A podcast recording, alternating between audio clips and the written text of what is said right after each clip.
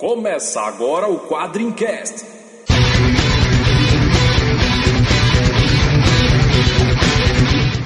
Spartans! Why so serious? We call him Hellboy. Call me the Punisher. I'm Kick-Ass. I am Hellboy. I'm Batman. Quadrimcast, quadrinhos, filmes, séries e assuntos nerds em geral.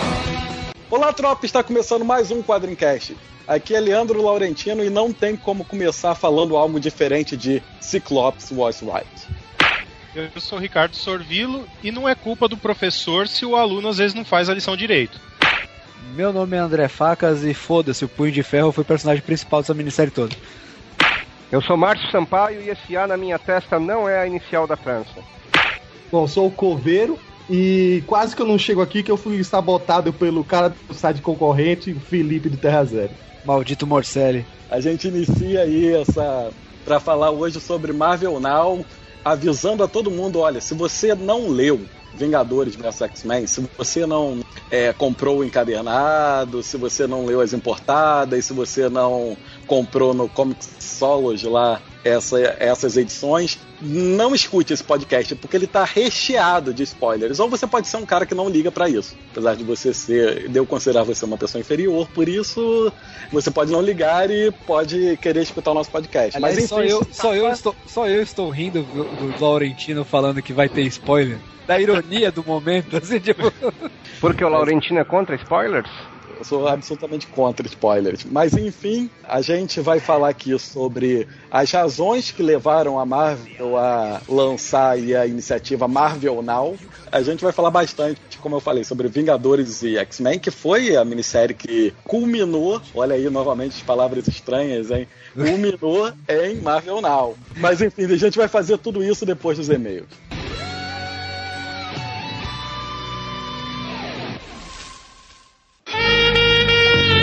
Agora no Quadrimcast, leitura de e-mails. Avengers Assemble! X-Men! Olá, tropa! Estamos aqui para mais uma leitura de e-mails. Estou aqui com Ricardo Sorvillo. Opa! Vitor Azambuja. E aí? Eu sempre esqueço de me apresentar, né? Eu, Leandro Laurentino. Ah, é, é bom falar, é, né? É bom, é, bom, é bom dizer, né? Quem é, o pessoal ainda não conhece minha voz. A gente tá aqui para fazer a leitura de e-mails do, do, da edição trinta e três, que foi o nosso especial de Halloween, né? Os quadrinhos de terror. E o quadrinho comenta quatro, que a gente falou sobre Skyfall. Antes disso, a gente tem que anunciar que a vencedora da promoção... A gente fez uma promoção que dava o um encadernado do Hellblazer, né? Isso, na edição de, do, do, de Halloween. Tinha tudo a ver, né? Hellblazer com, com Halloween. E a vencedora foi a Maria Chaves.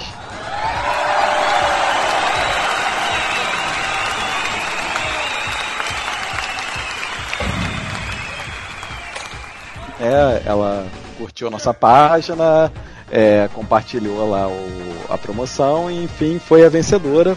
A gente vai pedir aí pra Maria entrar em contato com a gente, vamos também tentar entrar em contato com ela, pedir os dados, etcétera, para poder fazer o envio aí do encadernado. A grande notícia aí vai para todos os fãs de Quadrimcast, a galera que curte quadrinhos, é que a gente vai lançar a primeira camisa do Quadrimcast. A camisa Cyclops Was Right!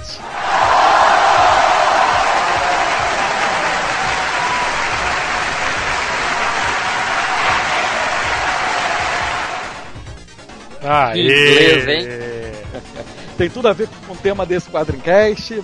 E é uma parceria do Quadrimcast e da Fiction Corporation. Se você não conhece a Fiction Corporation, você tá perdendo. Cara, corre lá no site deles agora. O link tá aí no post.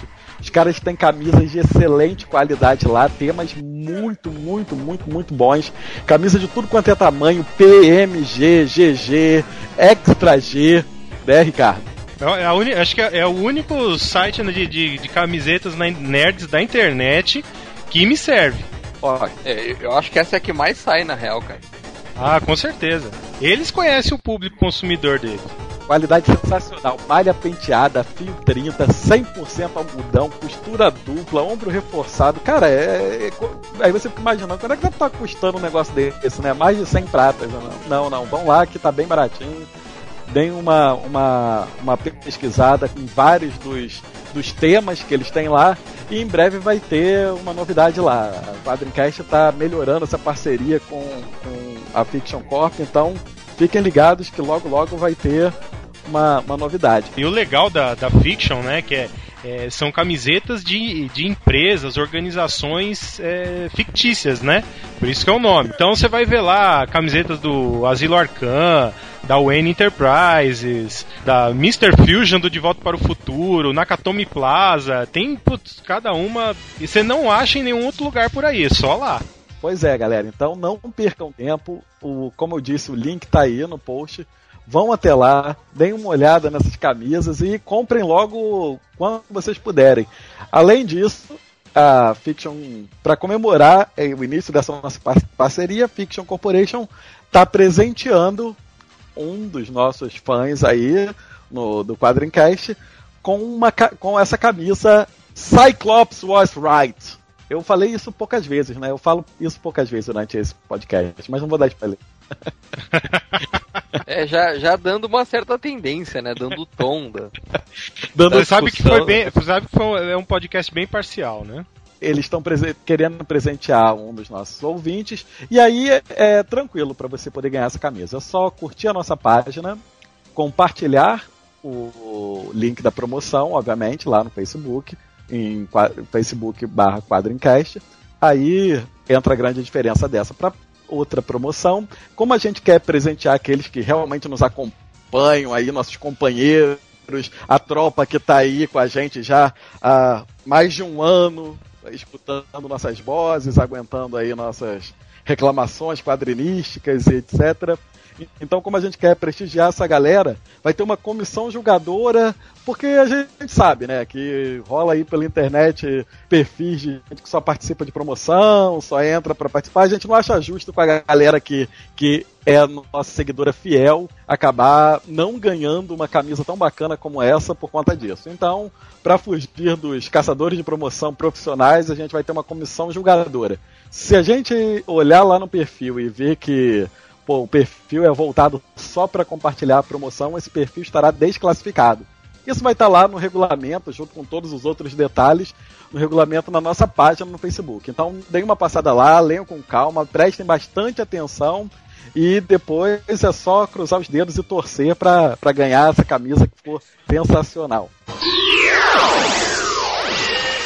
Como sempre, a gente está aqui para falar das nossas das menções que fizeram a gente ou das nossas participações em outros podcasts que a gente teve nessa, nessa, última, nessa última quinzena, né? Bom, nessa última quinzena a gente estava com preguiça e não participou de nenhum podcast, na real. Mas, uh, como isso não impede que nós sejamos aí repercutidos e muito falados na, pod, na podosfera, né? Fale mal, mas falem de nós. A gente foi mencionado no Comic Pod cento e quatro e meio. Na qual eles fazem leitura de e-mails, repercutem os comentários do, do podcast, do pessoal lá do, do Terra Zero, né, nossos companheiros já aqui. Eles falam lá de Fast Comics, New York Comic Con, da revista Machado, é, do encadernado novo de Transmetropolitan, e fazem também algumas recomendações da qual nós fomos recomendados. Né, recomendaram o nosso quadrinho comenta número três sobre a Fast Comics. E, além deles, o Radiofobia noventa e nove, sobre conjecturas podcastais sobre tecnologia. Do Léo Radiofobia, que gravou conosco é, o Rurouni Kenshin, também mencionou a gente, indicando justamente a edição do Rurouni Kenshin, né, o Quadrimcast trinta e dois.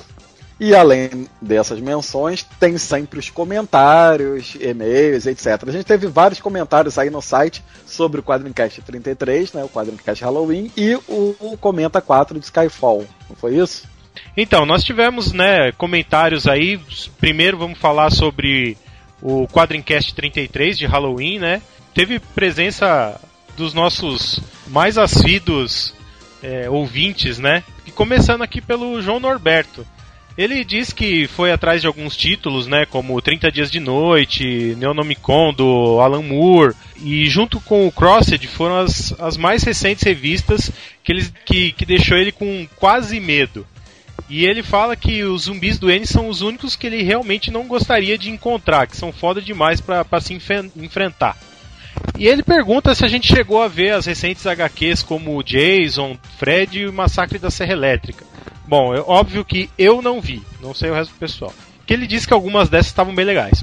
E ele deixa uma sugestão da H Q Hack Slash, né, onde, ele, onde se acompanha as aventuras da Cassandra Hack, né, uma garota que caça slashers, os assassinos do, do estilo que ele citou aí acima. É, ele falou pro pessoal ir atrás, que é diversão, e não tem muitos sustos assim, mas é garantido. É, e parabeniza a gente, falou que é um excelente cast e tal, e que vai atrás de algumas sugestões aí. Outro também assíduo participante aí do, nos comentários aí do Quadrimcast é o Thiago Machado, né? Ele falou que ele comprou o Garra Cinzenta, que achou muito legal, personagem bacana, porque o herói é um vilão. Isso ficou meio esquisito, né? O herói é um isso, vilão. Isso, isso, isso é contraditório. É, é, o protagonista é um vilão. É, é verdade, Thiago. O herói é um vilão, ficou esquisitíssimo. E que ninguém sabe quem é até perto do final. A roupa dele é muito bacana, parece que em certos lugares do mundo acharam que o herói, entre aspas, né, era mexicano, em parte por causa da roupa. E em parte porque as edições que chegaram à Europa foram via México, ele acha. Eu comprei a edição que saiu, acho que pela Devir, e valeu a pena. Interessante pensar na relação de quadrinhos de horror e censura. Você vê que ele, ele muda bem, bem rápido de, de, de contexto. A extinta E C Comics teve boa parte do seu reino advindo dos quadrinhos de terror, né? A gente falou bastante sobre a E C aqui, e que tem um artigo ótimo no Universo H Q comentando sobre o tema.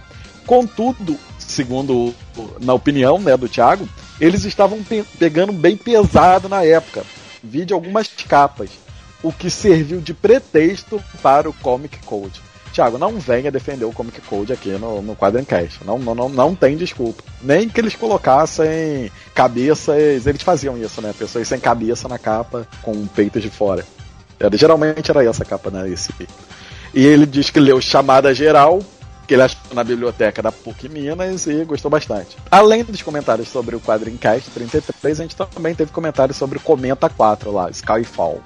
O Comenta quatro, o, o, nós selecionamos o comentário do Queiroz, que diz que concorda em parte com a equipe do Quadrimcast, que muito no final do filme é, você vê que é o caminho realmente pro bonde clássico, é, fazendo o caminho um pouco contrário da que a franquia vinha até aqui, né? E ele diz que pra ele ele demora uma hora pra realmente ver o zero zero sete, ele diz que considera que o zero zero sete... de verdade, assim, pra ele só aparece quando ele tá se barbeando lá. Quem viu o filme vai entender. E ele achou um, um belo upgrade quando aparece o Silva, né, que é o vilão brasileiro, digo, brasileiro não, mas é o, o vilão interpretado pelo Javier Bardem, que é gente como a gente, né, chama Silva. noventa milhões em ação, pra frente Brasil, pro meu coração. Que ele considera que é um Coringa lá Feira da Furtada. Achei sacanagem isso aí. Bem, mas lembra pra caramba mesmo, ele tem razão. Mas é, ele ficou puto que ele disse que o Pierce Brosnan, que ele usa uma palavra chula aqui pra descrever, que a gente colocou lá no top dos bons, ele acha isso sacanagem. E ele ficou mais puto ainda porque a gente zoou o Roger Moore, cara. Tá certo, Queiroz, certo, Queiroz. Cara, o Roger Moore, o Roger Moore não precisa que a gente zoe ele, cara, ele fazia sozinho, meu. Eles que tá esperando um quarto filme do Bond... Dessa, depois do reboot, né, que foi Cassino Royale, espera ele que com o Daniel Craig, é, que finalmente venha o, o Michael Fassbender. Ele ainda diz que torce pela sonhada direção do Nolan, e ele faz uma referência àquela cena da neve uh, em Inception, que mostraria que o Nolan também é fã, né, que pra quem não sabe tem uma das melhores cenas de ação do cinema é, é do zero zero sete na mira dos assassinos, não é? Que o Roger Moore é o protagonista, ele... foge de uns assassinos no esqui, assim, descendo uma montanha. É sensacional. É, é a cena que abre o filme, né? É sensacional. É a cena que abre o filme e aqui, ó, é com dublê, antes do computador fazer tudo. Uh-huh. Você... Se você acha que, que é, vai ver o filme agora, achou aquela cena fraquinha, você não sabe nada, cara. Dizem que o Nolan já declarou isso publicamente, né? Que ele quer dirigir um zero zero sete. Um ah, dia. Como eu tô super bem informado, eu não, não sei, é verdade. Isso, isso que eu, um dia... Eu já escutei esse papo de que ele falou uma vez que... queria dirigir um zero zero sete um dia. É aquilo, né? Desde que paguem. É, agora, agora quanto ao, quanto ao Fassbender, ele é um bom candidato mesmo, mas acho que tem um outro aí que, que tá fazendo tudo quanto é filme de ação aí, pode ser que vire também, que é o Jeremy Renner, né? Pode ser um cara também, pode ser candidato a James Bond aí, não sei, tô chutando. É, é que na verdade o Bardem ainda, tanto o Bardem quanto os dois outros antagonistas do, do Quantum of Solace, assim, do Cassino Royale, eles seguem aquela linha de, de vilão excêntrico, de certa forma, né? Com alguma característica excêntrica, diferente. É vilão clássico do James Bond. James Bond. Eu ainda tô esperando um vilão do James Bond normal, cara. Isso já virou até, até, até jargão, cara, de vilão de James Bond. Não vai ser normal, não, não pode ser normal. Ah, e todos eles têm que ter, têm que ter uma excentricidade aí, senão não, não tem graça. Ah, o pessoal já, o pessoal já, já tem gente que reclama que o, que o, que o Bond do Craig já é muito... que já não tem aquele charme e tal, aquela coisa. Bom, a gente tem aqui também, pela, pela primeira vez aqui que eu... Que eu eu me lembro, é a nossa amiga aqui do, do Twitter, né, a tia da Van comentando, e ela fala que resolveu fazer mimimi até no site, olha que infortúnio. Ah, eu acho um infortúnio. Não é infortúnio não, a gente adora. É, então ela fala que, que não achou esse zero zero sete no, no caminho para os clássicos não, ela achou muito filme de ação e que sentiu falta de um zero zero sete mais irônico e mais charmoso. O, ela fala que o zero zero sete do, do Daniel Craig é tipo o Zé Maier, ele pega a mulher sem fazer nada, sabe? Mas olha, olha, a minha esposa isso fala é a mesma verdade. Coisa, cara. Ela fala que o cara não tem aquela presença, né, bonitão e tal, ele não, ele não tá no nível, ele não tá podendo é, chegar daquele jeito que ele chega no Skyfall pra pegar uma mulher, cara. Ele não tá com essa bola toda, na boa, desculpa, desculpa, não tá, não tá. Eu acho que ele droga as mulheres, bota alguma coisa na bebida, só pode praticar. Deve ser, deve ser. O cara não tá com essa presença toda. Até porque nem no papo ele ganha, porque ele não, ele não, não precisa bater papo, né? Ele já pega, ele só pega, ele só chega e pega. Só isso que ele faz. Bom, ela, ela termina aqui falando que, que ele não tem muita expressão facial e tal, que ele tem uma cara de mal legal, mas é a mesma pra tudo quanto é sentimento que ele precisa fazer. Seria Daniel Craig a nova Bela do Crepúsculo? É um Ou o Cigano Igor. É o Cigano Igor. É o Cigano Igor, certeza. Não, cara, é que vocês não sabem nada de interpretação, cara. Ele interpreta sentimentos contidos, cara. Ele é britânico, entendeu? Ai, é. Meu Deus. O ciclo nele é contido, cara. Ai, meu Deus. Ele interpreta um britânico se contendo, cara. Pô, vocês não sabem nada, cara. Ian McLean. Tá certo. Revirando no túmulo. Sean Connery te mandou um abraço, viu? Também a gente tem que mandar um abraço aí pra aquela galera do Twitter que infelizmente a gente não pôde, por questões de tempo, é, se ler aqui os comentários, citar todos e tal, mas a gente sempre deixa um abraço aí pros amigos do Pipoca Nanquim, que agora estão na M T V, cara. Olha só que negócio bacana. Parabéns pra eles. Puta, merecidíssimo. Bom, é um abração também pros amigos do Thundercast, que, que colocou, colocaram a gente lá como parceiros no site dele. Valeu. A, a recíproca vem, vem logo logo, aguarde. Um abraço pro Victor Pereira, que é meu xará e também nos acompanha no Twitter. A galera do Mona Lisa de Pijamas. Um abração também pro Mondo Wagner e ao Max Júnior, que reclamaram do reboot do Constantine. Puta, verdade, Constantine foi cancelado. Com razão. Verdade, verdade. Todos mi, sentimos mi, muito. Mimimi, mimimi. Mi, mi. Não, ao contrário, eles reclamaram do reboot do Hellblazer, né? Constantine é a revista que vai substituir. Ah, verdade. Um abração também pro Ilapso do Baixo Frente Soco, que comprou o Bando de Dois diretamente com o Danilo Beruti, olha que honra. E ao senhor Seu Panda, do Cruzador Fantasma, que só lê histórias de terror se tiver peitinhos. Pô, cara, eu fiquei decepcionado porque eu comprei um quadrinho todo e vi peitinhos, cara. E era, uma, era um calhamaço. Putz, triste isso. Decepcionante. Cara, vocês nunca ouviram falar na internet, né, cara? Eu tô, eu tô que nem o seu seu pano, você não entende, cara. É o conceito da coisa. Não é, não é, é, ideia, é pelo né? peito, né? Exatamente. Não é pelo peito em si, é pela ideia. É em defesa da, daquela época, cara, daquela coisa que tu precisava ser roots pra conseguir ver um peitinho, né, cara? Pois é, cara, pois é. Tinha que ficar acordado até as três da manhã assistindo Band. Isso, isso. A gente falou disso, né, cara? A internet facilitou muito a vida dessa galera aí já. Ela acabou com o romantismo da coisa, né? Pois é, pois é. O romantismo entre a mão, né? O romantismo entre um menino e sua mão. É. Aquela época romântica, aquela época moleque, aquela parada de várzea. Mas enfim. Continue aí agora com a gente e é bom vocês começarem a se decidir, né? De que lado vocês estão? Vingadores ou o lado certo, né? É que... Pô, porque como eu disse, Cyclops was right. E a gente vai ver isso ou não agora. Aí o cara ganha a camisa e ele acha que os Vingadores aqui tinham razão, né, cara? Porra, isso também t- tinha que estar no regulamento, né, ah, cara? Eu acho que os Vingadores estão com razão e eu vou usar sem problema nenhum.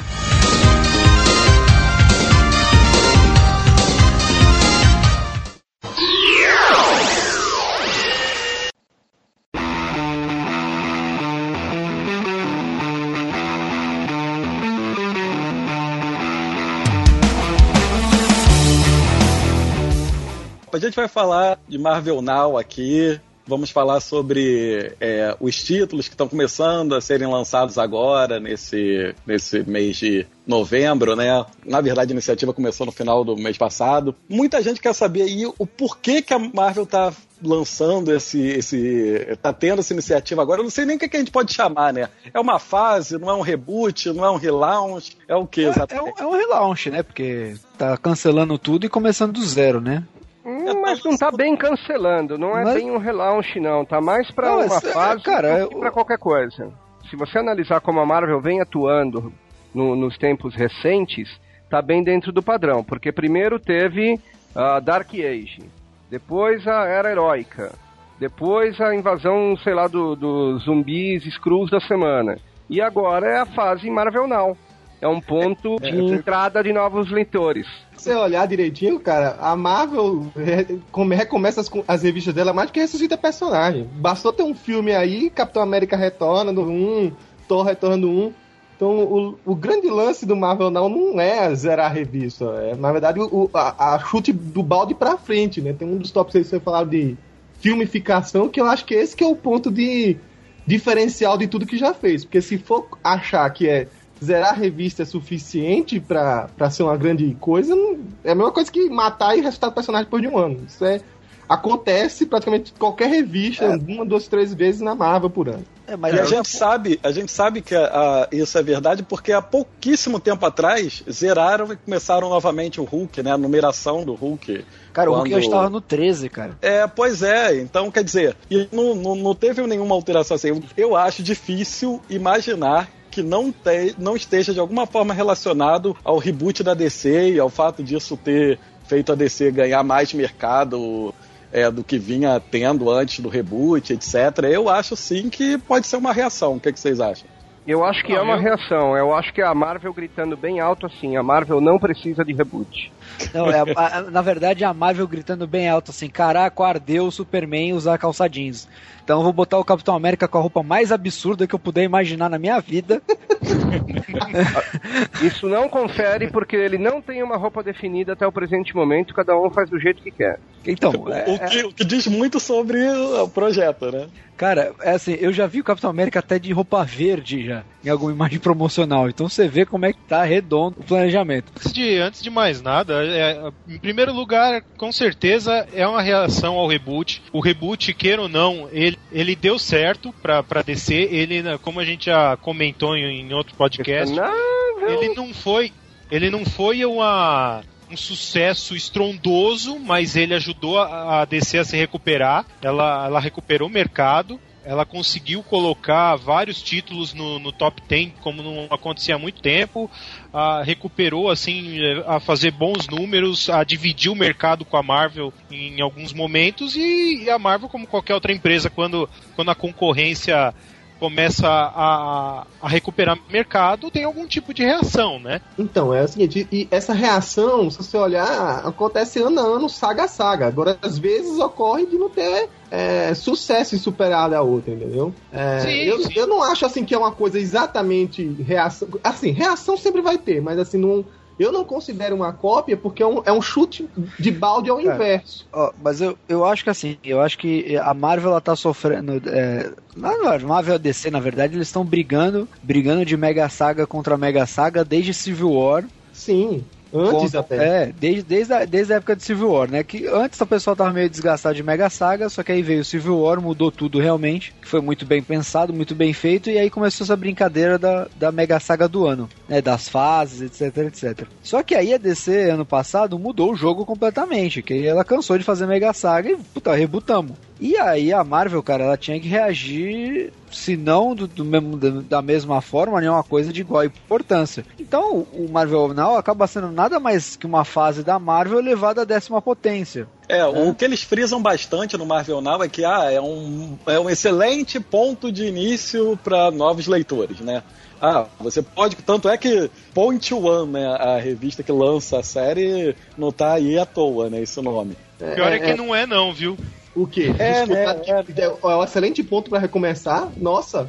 Eu, tira só eu... pelo Homem-Aranha, que rebutou pela metade, N coisas. Que sempre quiseram uma revista, eles falam isso. Não, mas é, não, mas é tanto é mentiroso que o, o primeiro título, né? O primeiro título lançado do Marvel Now, que a, a princípio parece ser o, um dos carros-chefes, que é um, um Kenny Avengers.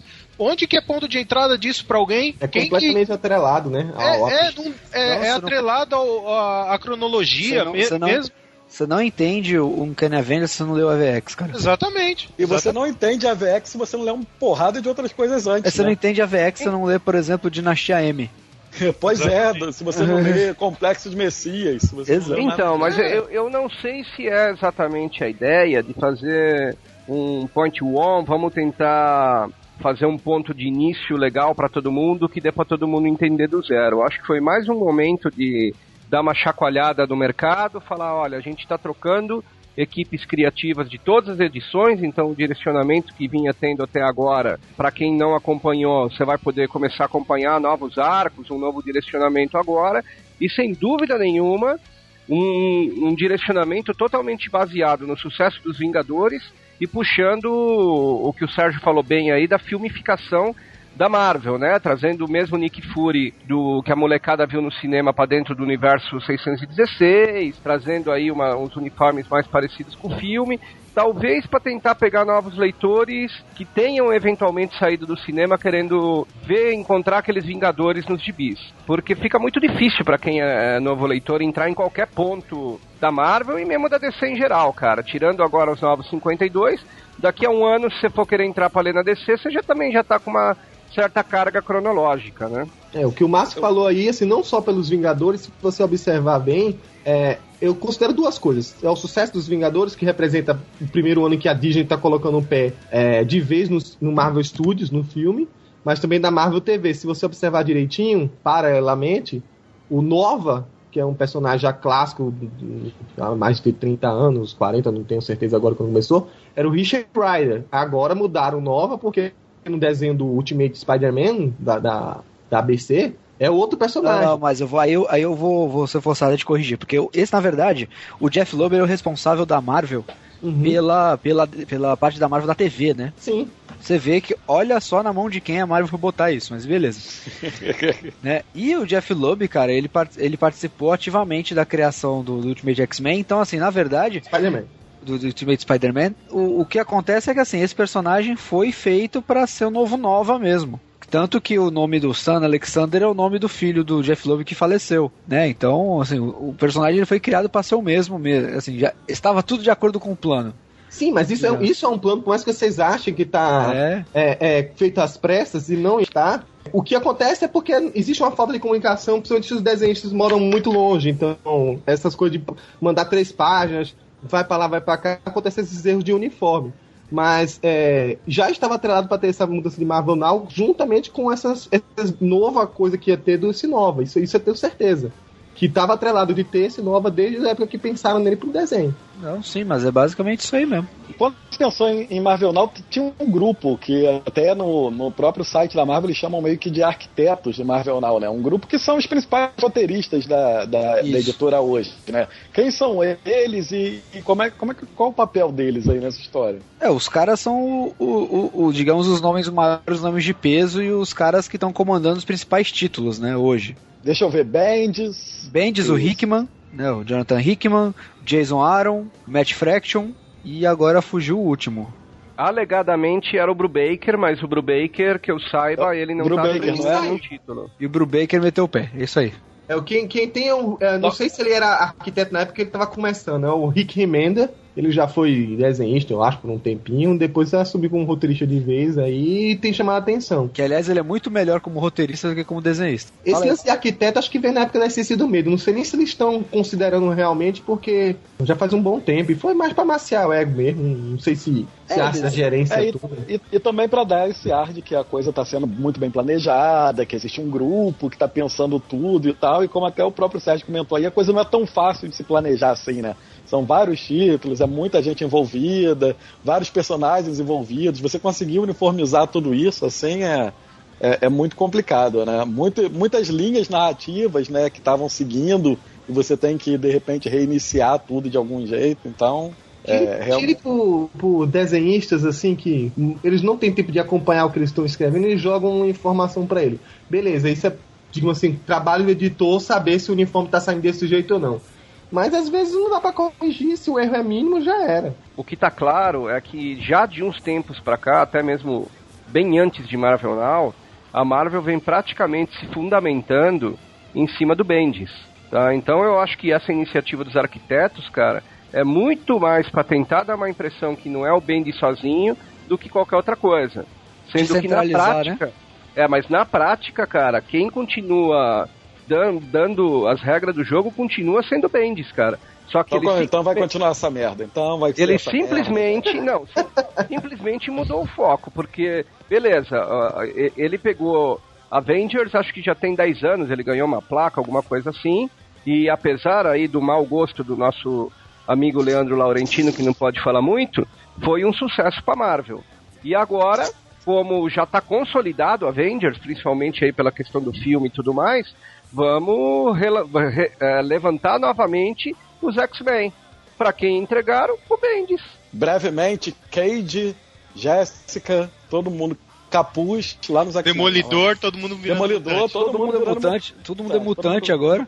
Não, eu, eu acho que agora a fase vai ser pegar uns personagens importantes, tipo, sei lá, a Pixie, o Bico, uns caras assim, e mostrar uns X-Men originais. Eu acho que o Larval tá de volta aí, cara. Não, Cage com certeza vai descobrir que é mutante em algum momento. Cara, eu descobri efetivamente que alguém na Marvel me odeia, cara. Porque, primeiro... vilanizaram o Cíclope, né? E aí agora, pra fazer o, o, o, o reboot do Cíclope Herói, os caras me preparam um gibi desenhado pelo Bachalo, cara.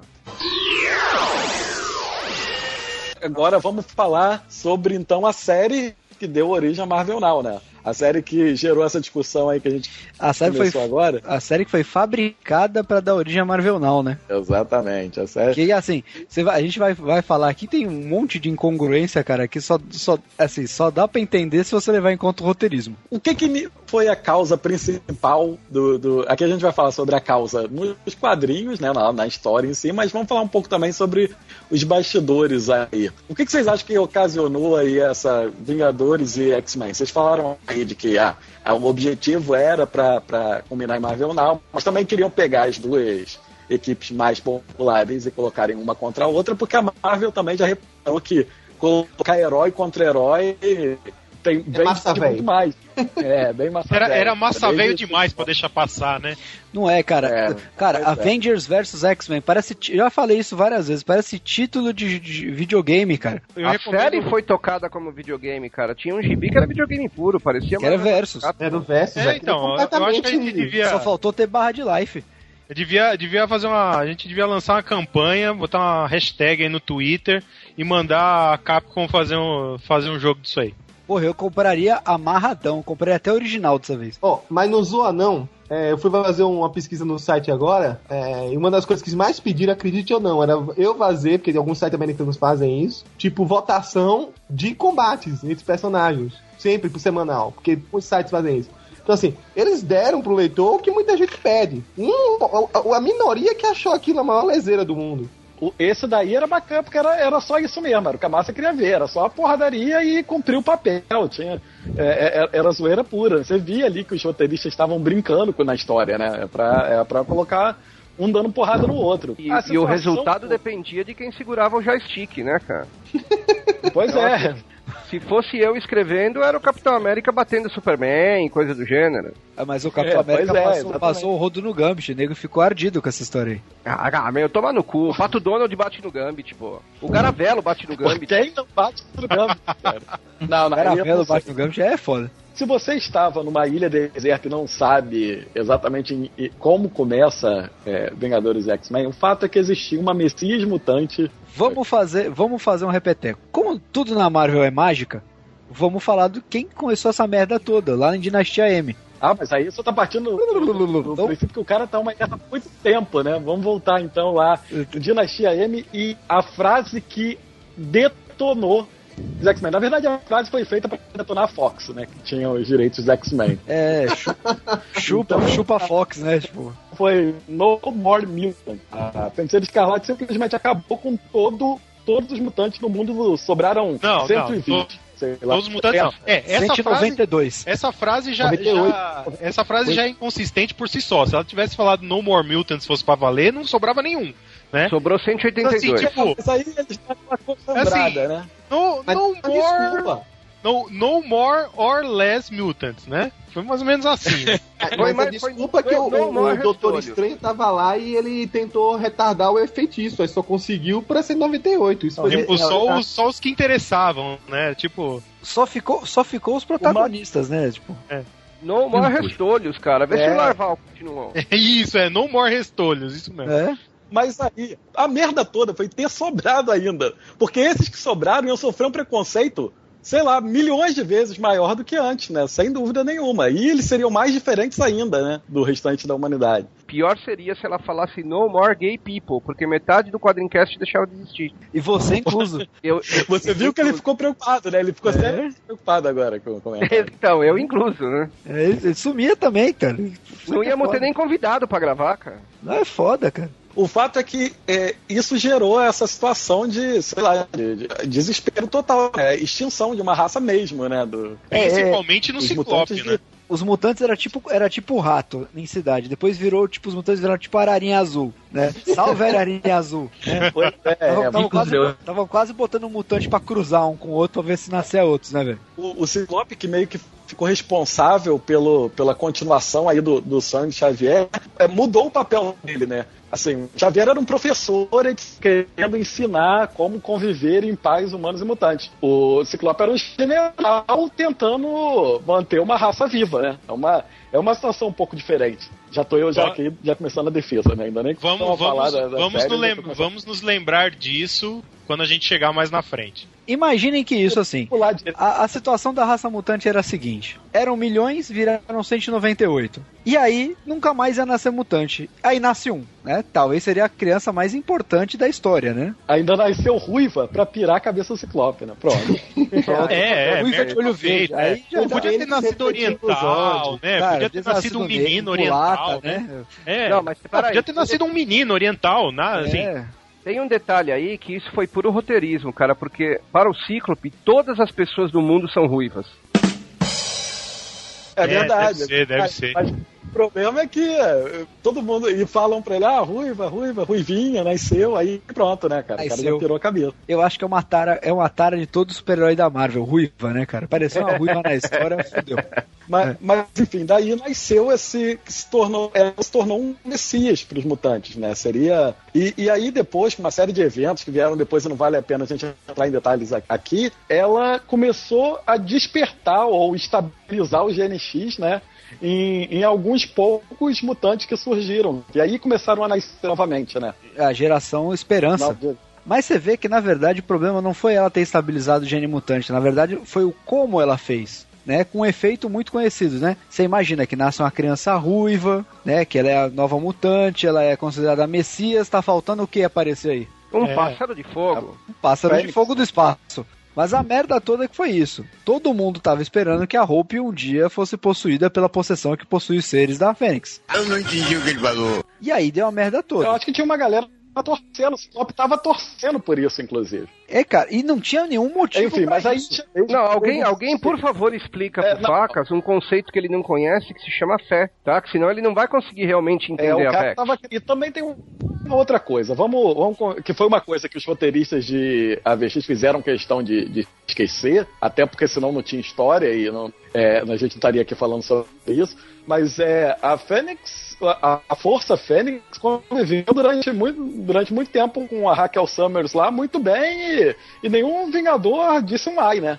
Fez parte do Excalibur. Não, não só com ela, com a própria Jean aí no, no, no, no melhor run dos X-Men da história, do Grant Morrison, a Jean tava praticamente com a Fênix no corpo, né, velho? Já que o Morrison fez esse reboot aí de novo, de a, a Jean sempre ter a Fênix, é que a Fênix dividida, ela é mais fácil de controlar, tanto que justifica essa história dos cinco Fives que se apareceram mais adiante. Então, enquanto ela estava com a Rachel, ela não estava completa, já que tinha uma parte com Corvus, e depois o Morrison incluiu essa, esse reboot aí, essa mudança de que a Jean nunca deixou de ter a Fênix. Então, ela, nesse momento em que ela continuou com a Fênix, ela nunca teve a Fênix completa. Mas nem assim, a, a, enquanto a Jean teve a Fênix, e até uma vez a Rachel também, que teve uma história que ela conversou com o Galactus, elas não deixaram sempre de... de de ter esse domínio completo. As duas chegaram a destruir o planeta. Se você olhar direitinho, a Jean chegou a destruir um sol, e aí uma população foi pro, foi pro saco. É, foi pro saco. E a Rachel, em algum momento, só que essa história não veio no Brasil, então, eu, desculpa, mas eu não vou poder dizer com detalhes, mas o Galactus fala que em algum momento ela vai ceder, porque é uma força, é uma força de vida.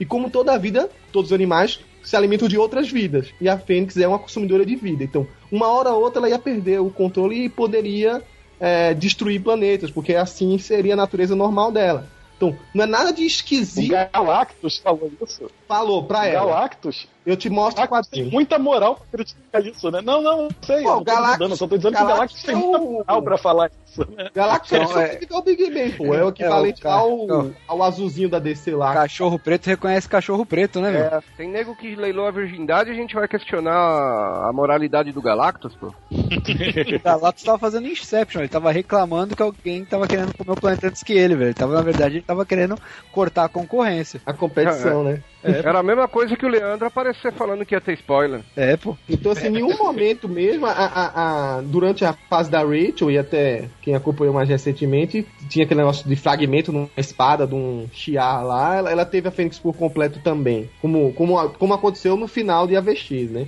E no começo, quando a Jean foi totalmente é, possuída é, pela Fênix Negra. Mas isso é um retcon de agora, né? Como você falou. Foram coisas que foram colocadas agora, até porque quando você lia lá as histórias no Excalibur... Ah, lá, é, retcon do Morrison, que você mesmo ah, falou, tá, entendeu? É, né? Mas, enfim, a, daí a, a Fênix tá vindo pra Terra e o Nova, ele, ele aparece é, pra avisar todo mundo que, ó, a Fênix tá, tá vindo, corre negada, né? Ele avisa isso pro Capitão América e aí, na minha opinião, uma das maiores incoerências da série. Um cara pega a informação de um personagem que ele nem conhece, de um cara que não tem lá muito contato, toma isso como verdade, já vai falar, ó, a Fênix tá vindo, então agora ferrou, vou invadir lá. Não, pô, o Homem de Ferro faz umas leituras lá, ele confirma pô, lá. Eles falaram até com o Obama, pô.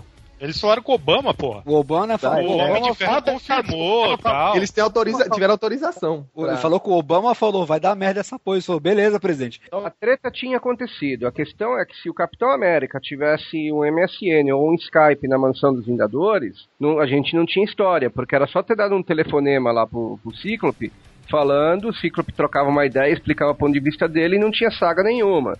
Então o importante foi o quê? Pegar o Steve Rogers...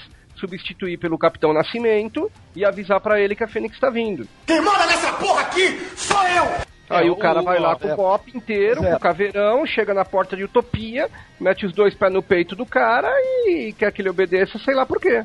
Mas a merda antes disso é que ele foi, ele foi tomar informação com o, o, o único X-Men que, vai, vamos dizer, que ele não deveria, que era suspeito. Pra... Esse, esse lixo, esse lixo não pode ser chamado de X-Men. Você pode, você, ele foi lá. Você se referir a ele, ele se foi lá falar isso. com o Wolverine, entendeu? Não. Ele foi falar não. com o Wolverine. O cara mais ardido, o cara mais ardido com o Ciclope que possa existir, rapaz. Exatamente. É, por tem que por lembrar... favor, não se refira mais a ele como X-Men. Chama ele de traíra, chama ele de pivete, chama ele de moleque, chama é ele isso. de qualquer coisa, isso. menos de X-Men.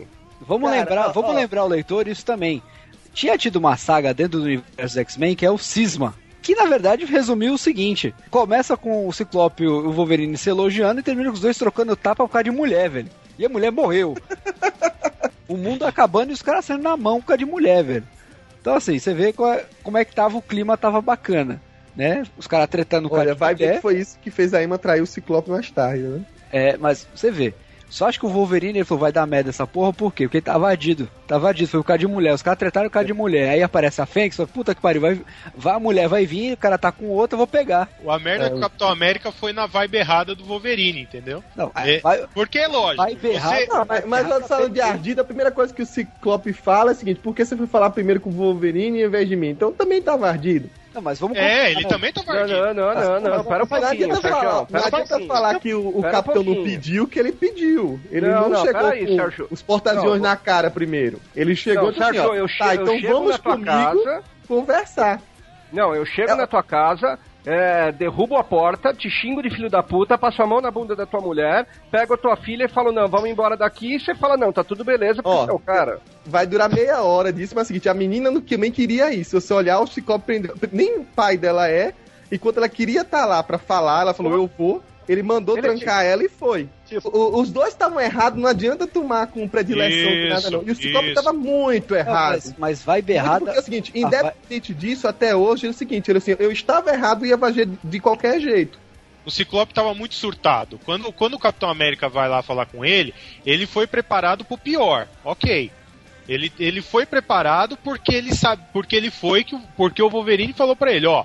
Tudo bem, você, vai, você pode até ir falar com ele, mas vai dar merda. Ele não vai ouvir, porque ele tá louco fanático com a história. Louco né? da balinha. Ele tá, é, ele tá pirado já. Uhum. Aí, o, aí o Ciclope já tava meio surtado, né? Batendo aí, na menina, pra treinar a menina. É, batendo na menina, né? Ele já tava ali... Aí tá certo, aí a polícia tem que ir lá e tem que dar, dar tapa na cara do menor. É, é tá, tá abusando de menor, outra, tem, cara, tem, ninguém tem que tirar, chega né? A casa do cara e fala, não, olha, meu filho, você tem uma bomba de destruição em massa que pode destruir o planeta, desculpa aí, mas eu tenho que pedir autorização a você. Não tem essa, mas, cara, não, você não, não, não beleza, faria isso. Beleza, mas você, tem, mas, mas, você não mas faria você não tem muita moral pra fazer isso quando você tá com o Hulk, né, cara? Do não, mas, não, tem, mas não, peraí, você vamos combinar. Tem moral pra falar ele não levou o Hulk, ele não levou só o Hulk, ele levou o Hulk armado, cara. Ele levou o Hulk de, tra... de metranca, né? Cara, não basta ele levar o Hulk, ele levou um Hulk com uma metranca. Que moral que o cara tem pra falar alguma coisa, você não tem uma stripper dentro da equipe dos Vingadores que falou uma frase e acabou com a raça mutante inteira. E vem me falar em arma de destruição em massa? Aonde o cara tava quando acabaram com os, com os mutantes? O capítulo final de A V X dois, você fala que o Ciclope tava certo, mas o Ciclope, o Capitão nunca disse, olha, a Fênix não vai trazer os mutantes de volta. Ele falou, olha, ela é um perigo pro planeta. E na edição doze, o que aconteceu? Ele saiu que nem uma porra louca destruindo o planeta. Onde? Não. Se o Capitão tava certo, e a saga se resume a isso, o Capitão reconhece que ele errou, mas ele tava certo em todos os aspectos. A Fênix é uma ameaça. Ele não falou que não vai trazer a, a, os mutantes de volta. Nunca o Capitão falou isso. O, ele o, também tava certo. Grande... Agora, pro Ciclope, pro ego dele, vocês usando a palavra ardidinho, ele até hoje não importa pra ele se ele trouxe mutante ou não. Ele quer estar tá lá, dizendo, olha, eu tava certo. Uhul, levanta os mutantes. Ele tava certo. Ele tava certo. Ah, então, mas o que é ele que importa. Não, não importa nem se o mutante tivesse trazido ou não. O, o C V declaradamente que o ego dele é mais suficiente ele mostrar o seguinte, olha, eu não errei. Porque se você olhar pegar o histórico do personagem, que só agora... recentemente que ele tomou esses ares de grande líder, ele sempre foi um bundão. Então, de alguma maneira, como é, o, é o cara que todo mundo esperava ser alguma coisa, nunca teve essa moral toda, e agora quando tem a oportunidade, porque o professor que ele almejava ser assim, um cara excelente do mundo, ele viu, como todo mundo quando cresce vê que ninguém é o super-herói do mundo, né, é aquela coisa aí utópica, viu que o Xavier tinha defeitos, escanteou o velho, né? Porque foi escanteou praticamente. É, agora ele tem que se provar de alguma maneira, sei lá, pra quem, ou pro mundo, pra qualquer coisa, ou pra ele mesmo, que ele deu certo. Mas ele não tem que provar ou, nada ou... pra ninguém, cara. Eu... Ele... Não, eu só queria ah, falar tá. de uma passagem lá, que a gente vai chegar lá na frente, mas tem uma parte logo no começo da primeira edição, que ele, que ele começa a falar que a Fênix é o renascimento, que, que eles têm que fazer qualquer coisa pra não sei o quê. Aí o Magneto fala um negócio pra ele, fala pra ele, ah, você tá soando como eu. Então, eu, a, a história tem vários indícios desse, tipo, ó, você tá indo pra um caminho meio errado. E não só pro Ciclope, várias, várias, uh, em vários momentos, ó, ó, ó, os próprios roteiristas roteiristas, ele, eles foram colocando é, frases assim que eles sabiam para onde que eles estavam indo, sabe? Tipo, eles sabiam que era incoerente algumas coisas, que, o, que os personagens é, não não não estavam agindo como eles normalmente agiriam. E, é, e foi uma das coisas que eu gostei da saga, assim, porque o, o, os personagens, eles mudaram com o passar do tempo, assim. A, pra a, ver que não foi drástico, vocês viram eu, um teaser eu, na época de eu, Essência do Medo, em que Magne- é, Ciclope tá vestido como Magneto. Ciclope. Sim, sim. sim isso sim, ó, isso era um teaser de Essência do Medo, um ano antes de Essência do Medo vir. É, exato. Então já Mas... estava preparado esse terreno antes. Mas alguém tem alguma dúvida de que o resultado, as consequências, ou a própria história seria totalmente o inverso, caso os direitos da, dos X-Men pertencessem à Marvel e os Vingadores estivessem com a Fox? Ah, não, não, pode eu, ser. O Ciclope não... seria esse mesmo. Eu, assim, não, eu, eu duvido. Eu duvido é, que. É porque, é porque veja só. Tudo virou Vingador. Porque teve uma época na Marvel em que tudo era X-Men.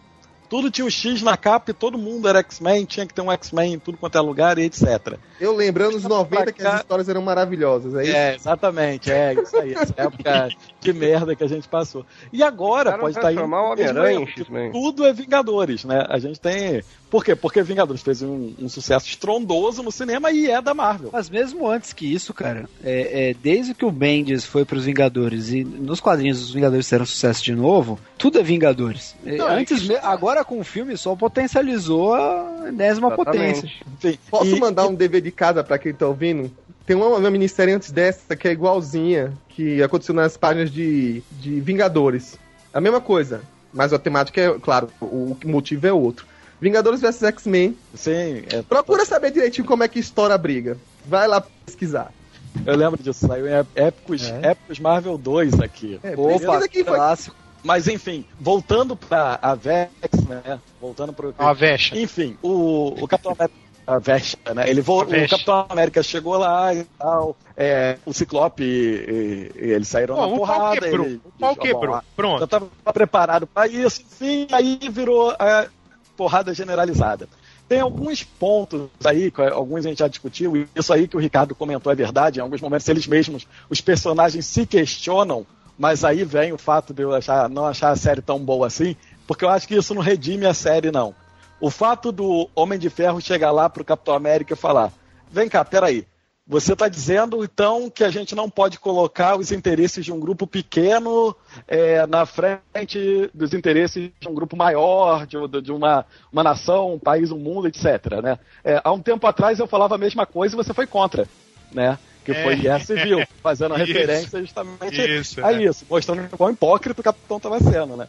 Porque aconteceu a mesma coisa, quer dizer, aconteceu uma tragédia e o Homem de Ferro disse, olha... Exatamente só... isso que eu achei legal, porque não, o, eu, o ser humano dizer... é, é, é incoerente de vez em quando. E aí eu vou Depende dizer... muito da circunstância. Não, sim, e o capitão, ele reconhece no final da Guerra Civil que ele estava errado e ele se entrega. Não, é, ele não reconhece. Aí acontece com ele, a mesma coisa que acontece com o Ciclope, ele não reconhece que estava errado, ele se entrega...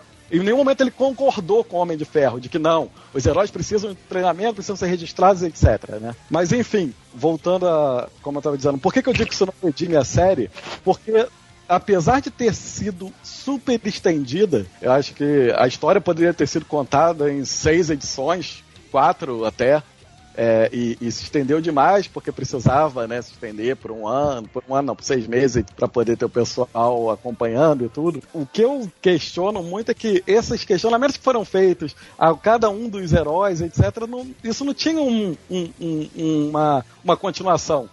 O Homem de Ferro foi, fez esse questionamento ao Capitão América, mas ficou por isso mesmo, nenhum momento... Mas, oh, mas assim, é, vamos, se a gente for parar pra pensar, o, o, o A V X, na verdade, é, é, é uma reutilização de um plot que deu muito certo em, em Guerra Civil, né, que é herói contra herói. Queriam apresentar dois pontos de vista que você pudesse se identificar, né, pra rolar aquela, aquela meio que imparcialidade, né, uhum. Mas, assim, os argumentos eles foram tão... porcamente distribuídos e tão mal, tão mal feitos, né? Que não é que é mal feito, né? Passaram, foi tão pincelado, não foi nada tão profundo que você, tipo, foda-se, o importante é ser na porrada mesmo.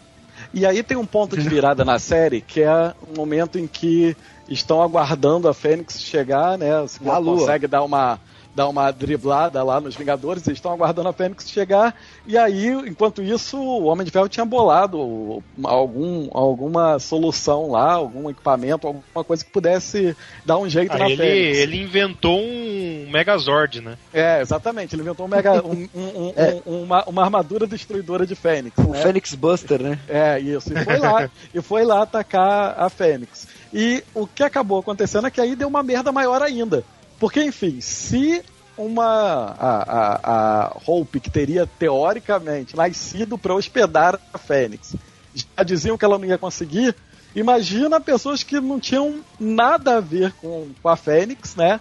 Que não tinham sido, que não foram, que não nasceram para isso, e que tinham ali pelo menos uma moral duvidosa, né? No mínimo. É. Mas, é, é, você tinha um Ciclope maluco, Colossus, que já foi acólito do Magneto. Não, o Colossus é. que estava atualmente possuído pelo Rubi de Sitorak, né? É, né? Um fanático na prática. A, a Emma Frost, não precisa nem falar nada, né?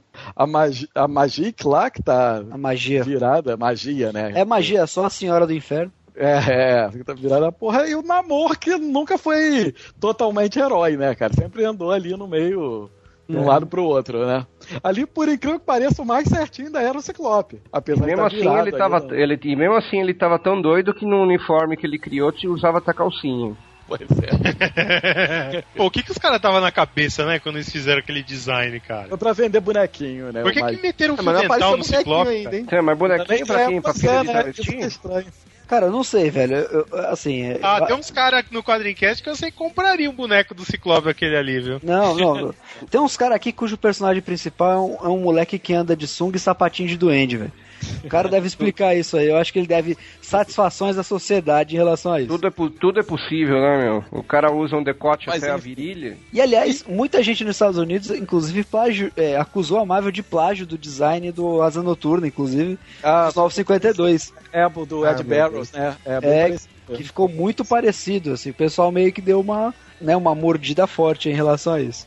O, o Asa Noturna usa tanguinha vermelha também, é? É, a diferença foi a tanguinha. Foi a tanguinha. Ah, não, não. A tanguinha foi o... foi o... aquele plus. Com, com certeza deve ser plágio, porque já que vamos plagiar alguém, vamos pegar um personagem super importante pro universo como o Asa Noturna, né? Claro, óbvio. Aí é que acontece a merda. E uma coisa que eu sempre... isso acontece, não é a primeira vez que acontece nos quadrinhos de heróis, né? É, mas é uma coisa que eu nunca vou conseguir entender. Todas as vezes em que aparece algum herói, algum... ou às vezes, já aconteceu de ser alguns vilões... apare... os vilões até dá pra entender, né? Quando ele aparece fazendo realmente uma diferença no mundo. Quando o cara é, para de querer pegar o vilão que tá na esquina e começa a tentar... é, acabar com todas as guerras, acabar com a fome, acabar com a miséria, etcétera. Cara, os outros heróis ficam malucos. Fica aquele negócio de, pô, esses caras...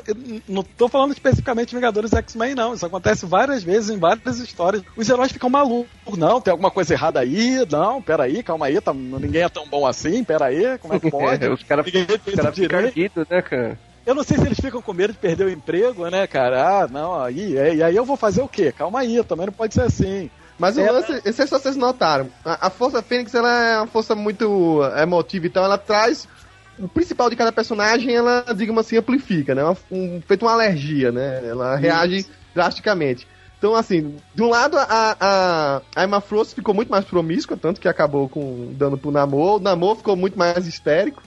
É, vocês notaram que o que, é que o Colossus fez na, na, na parada? Ele tentou ser criativo ao extremo e começou... Então, ele é um artista, então é. ele começou a criar novas formas de vida, matando um baleio e tal. Então, de uma maneira ou de outra, eles estavam aos poucos delirando, entendeu? É, não. Então, e a, foi isso. Foi uma coisa que, assim, eles piraram. Eu até lembro... É, de... é, aquela, é aquela velha frase do poder absoluto corrompe absolutamente. Sim, mas, aí, mas, mas o que eu sempre me pergunto é, pô, você espera corromper, né? Enquanto o cara ainda estiver fazendo bem, foi até o que o, o que o Fera comentou, né? Em algum momento na história, o Fera, que era completamente contra o Ciclope, contra o pensamento dele, em algum momento ele também se questiona. Ele, pô, peraí, calma aí. Até agora os caras só estão fazendo aquilo que, sei lá, a gente deveria estar tá fazendo também. Entendeu? Até aí... e ainda não fizeram nada. E aí me lembro até de um, de um tie-in que teve, a gente não vai falar dos tie-ins aqui, mas só pra falar desse porque é significativo que são quando os Illuminati, o Capitão América, né, que é, faz parte dos Illuminati agora, se reúnem. O, o Richards fala alguma coisa assim, né, antes de ter a divisão das Fênix e tal, ele fala alguma coisa lá para o Capitão, dizendo, não, ó, a gente não pode deixar isso acontecer e tal, não, porque vai vir aí a Fênix, porque pode destruir. O Richards fala, ó, isso daí é um problema, alguns diriam que esse é um problema para amanhã. Você primeiro vê, vê o que vai acontecer, e aí, se realmente foi isso que você estiver falando aí, você age. Você não vai tomar ação preventiva assim desse jeito. Curioso é mais o pela... falar isso depois daquela série do Hickman, que ele tenta consertar vários mundos, um se ajudando o outro, né? Dest... Não, matando, é... matando destinos pra não acontecer nada. Não, é, até o Richard ficou do lado do Homem de Ferro no, no Guerra Civil, né? É o mesmo. É, e o, e o... Isso é um pouco contra do que o, o. Porque o Capitão América, na posição dele como, como líder, ele não pode, ele não pode se colocar nessa posição. Ele tem que ser o cara que pensa na frente. Ele tem que antecipar, ele tem que ter, ele tem que ter contramedidas, ele tem. É, isso faz parte do, do ser líder, né? Ele não pode ficar sentado, olhando, olhando, esperando dar uma merda pra ir resolver o que fazer.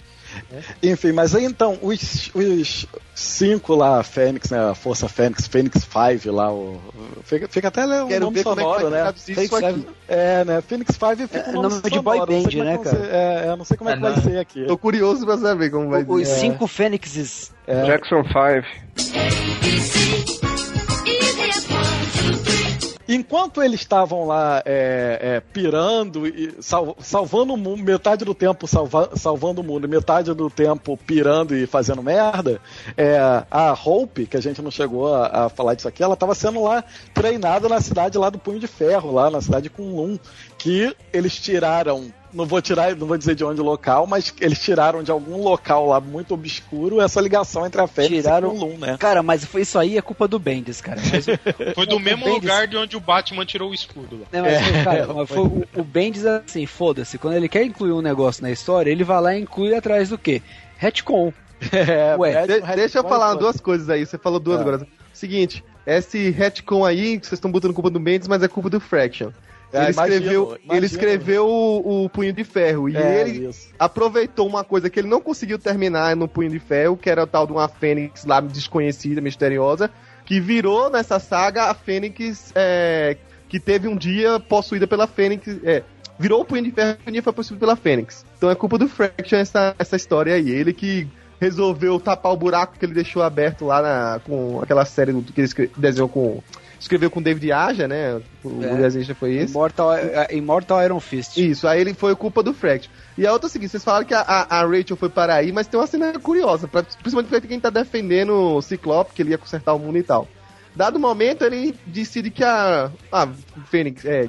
Esperança, ah, você tá livre, você pode ir a hora que você quiser. Aí lá, não, mas eu agora eu acho que eu tô certo, eu quero a Fênix de volta. Aí ela disse, ah, não, agora você não pode ter de volta, não, você...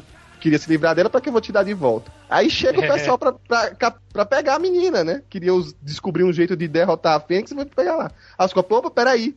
Você não pode não, mas não tava livre? Não, mas agora você não tá. Então, não, mas aí ele tem incongruência de achar que havia só um, digamos assim, um altruísmo dentro dos Fênix Five. Pelo contrário, não, não, eles estavam... Assim, eles estavam é, é, é, se autopreservando pra caramba, né? Criando a imagem, o, protegendo o mundo, a imagem que eles queriam, que o Ciclope queria. Não, não, na verdade eu não, tô nem, eu não tô nem não tô nem questionando isso, porque eu, eu, eu considero, né, que a partir do momento em que eles se tornam o Fênix Five, eles já não são mais os personagens que a gente conhece.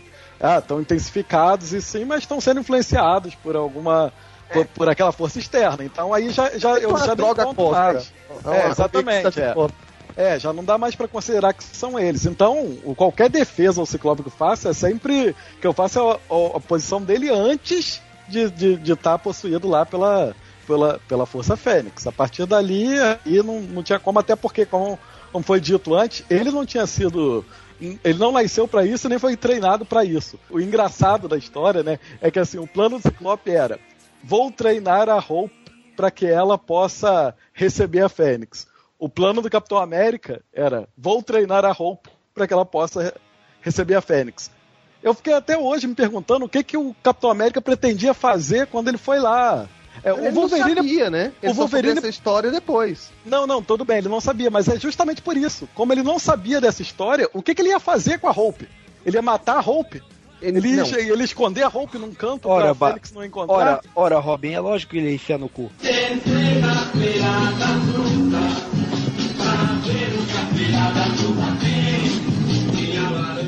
É, não, assim, eu, eu, eu, eu, eu, não, eu não consigo ver uma proposta do, do Capitão América pro que ele ia fazer com a roupa. O Wolverine, por incrível que pareça, ele tinha uma proposta. Sim, a proposta lá, do traíra. Ele queria é, mais que ele solucionasse tudo. É, exatamente. O Wolverine, ele tinha uma proposta. Eu vou chegar lá e vou matar a roupa. Beleza. Mas o, o, o Capitão América, eu não consigo imaginar o que ele pretendia fazer. Ele ia fugir com a Hope pra outro planeta, ia mandar ela pra um outro planeta. A última vez que tentaram mandar caras muito poderosos pra outro planeta, não deu muito certo, né? É, deu pro Planet Hulk. É, exatamente. Deixa eu só fazer um comentário. O, o motivo da cisão do Cíclope com, com o Wolverine é que quando tinha poucos mutantes pra defender a Utopia, o Cíclope queria colocar a molecada na linha de frente e o Wolverine... Tá? O traíra, o Wolverine, veio falando: não, imagina que a gente vai colocar a criança em linha de frente. E depois a primeira solução pra ele pro problema era matar a Hope. Não, é, o Wolverine, eu acho que vale a pena a gente comentar aqui sobre ele. Pra mim, ele, ele tá meio que... Ele, em é, Vingadores vs X-Men, ele ficou bem perdido, assim. No início ele queria matar a Hope, depois aí a Hope foi pedir ajuda pra ele, no que eu acho também uma tremenda, numa forçação de barra, né?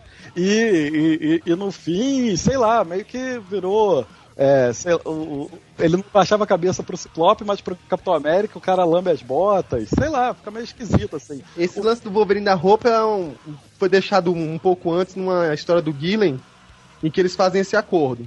Isso não é totalmente jogado na V X, não, porque acho que foi até o Brian Robertson que desenhou, brasileiro. Então ele já tinha essa, essa ideia, sabe? Então ela não foi à toa, não. Ela já tinha falado, ó, quando chegar a hora, aí ele fala assim, não, não se preocupa, eu não vou ser rápido, eu vou ser rápido. Aí ela fala, não, não, eu quero que você seja rápido, eu quero que você faça acontecer, seja eficiente. E aí deixa ele meio de boca aberta, assim. Como é, se duvidasse da capacidade dele de fazer na hora. É, mas é aquilo, é, ele... E depois ele também mudou a, a, a postura dele, né? Que ele, a princípio, ele queria matar a Hope, o Capitão América criticou ele pra, por isso, né? Apesar que eu não sei o que o Capitão América ia fazer, ninguém sabe, na verdade. E aí o, a Hope vai e busca ajuda nele, né? Pra poder... Ah, tá, então eu quero ficar junto com você e tal... Você pode me defender, aí ele vai e entrega a roupa pro Capitão América lá na Lua e enfim, a gente tá voltando é, aqui. O, é, porque aí, quem não, quem não entendeu no, no, em Wolverine e X-Men, né, no, no título dele, é, tem, ele explica por quê, né, o, se explica por quê, né, tem uma edição que é justamente essa passagem dos dois, que é no momento que ele decide in, entregar ela. É que ele, ele realmente ele, ele percebe que ele não vai conseguir matar. Quando ele percebe que ele não vai conseguir matar a Hope, aí ele decide entregar ela pro Capitão América. Mas eu acho que ele tá meio perdido hoje no universo Marvel, assim, não, eu não consigo olhar pro Wolverine e enxergar ele. Sei lá, não conseguiriam desenvolver isso tão bem no Wolverine pra você conseguir olhar pra ele e enxergar ele como o professor.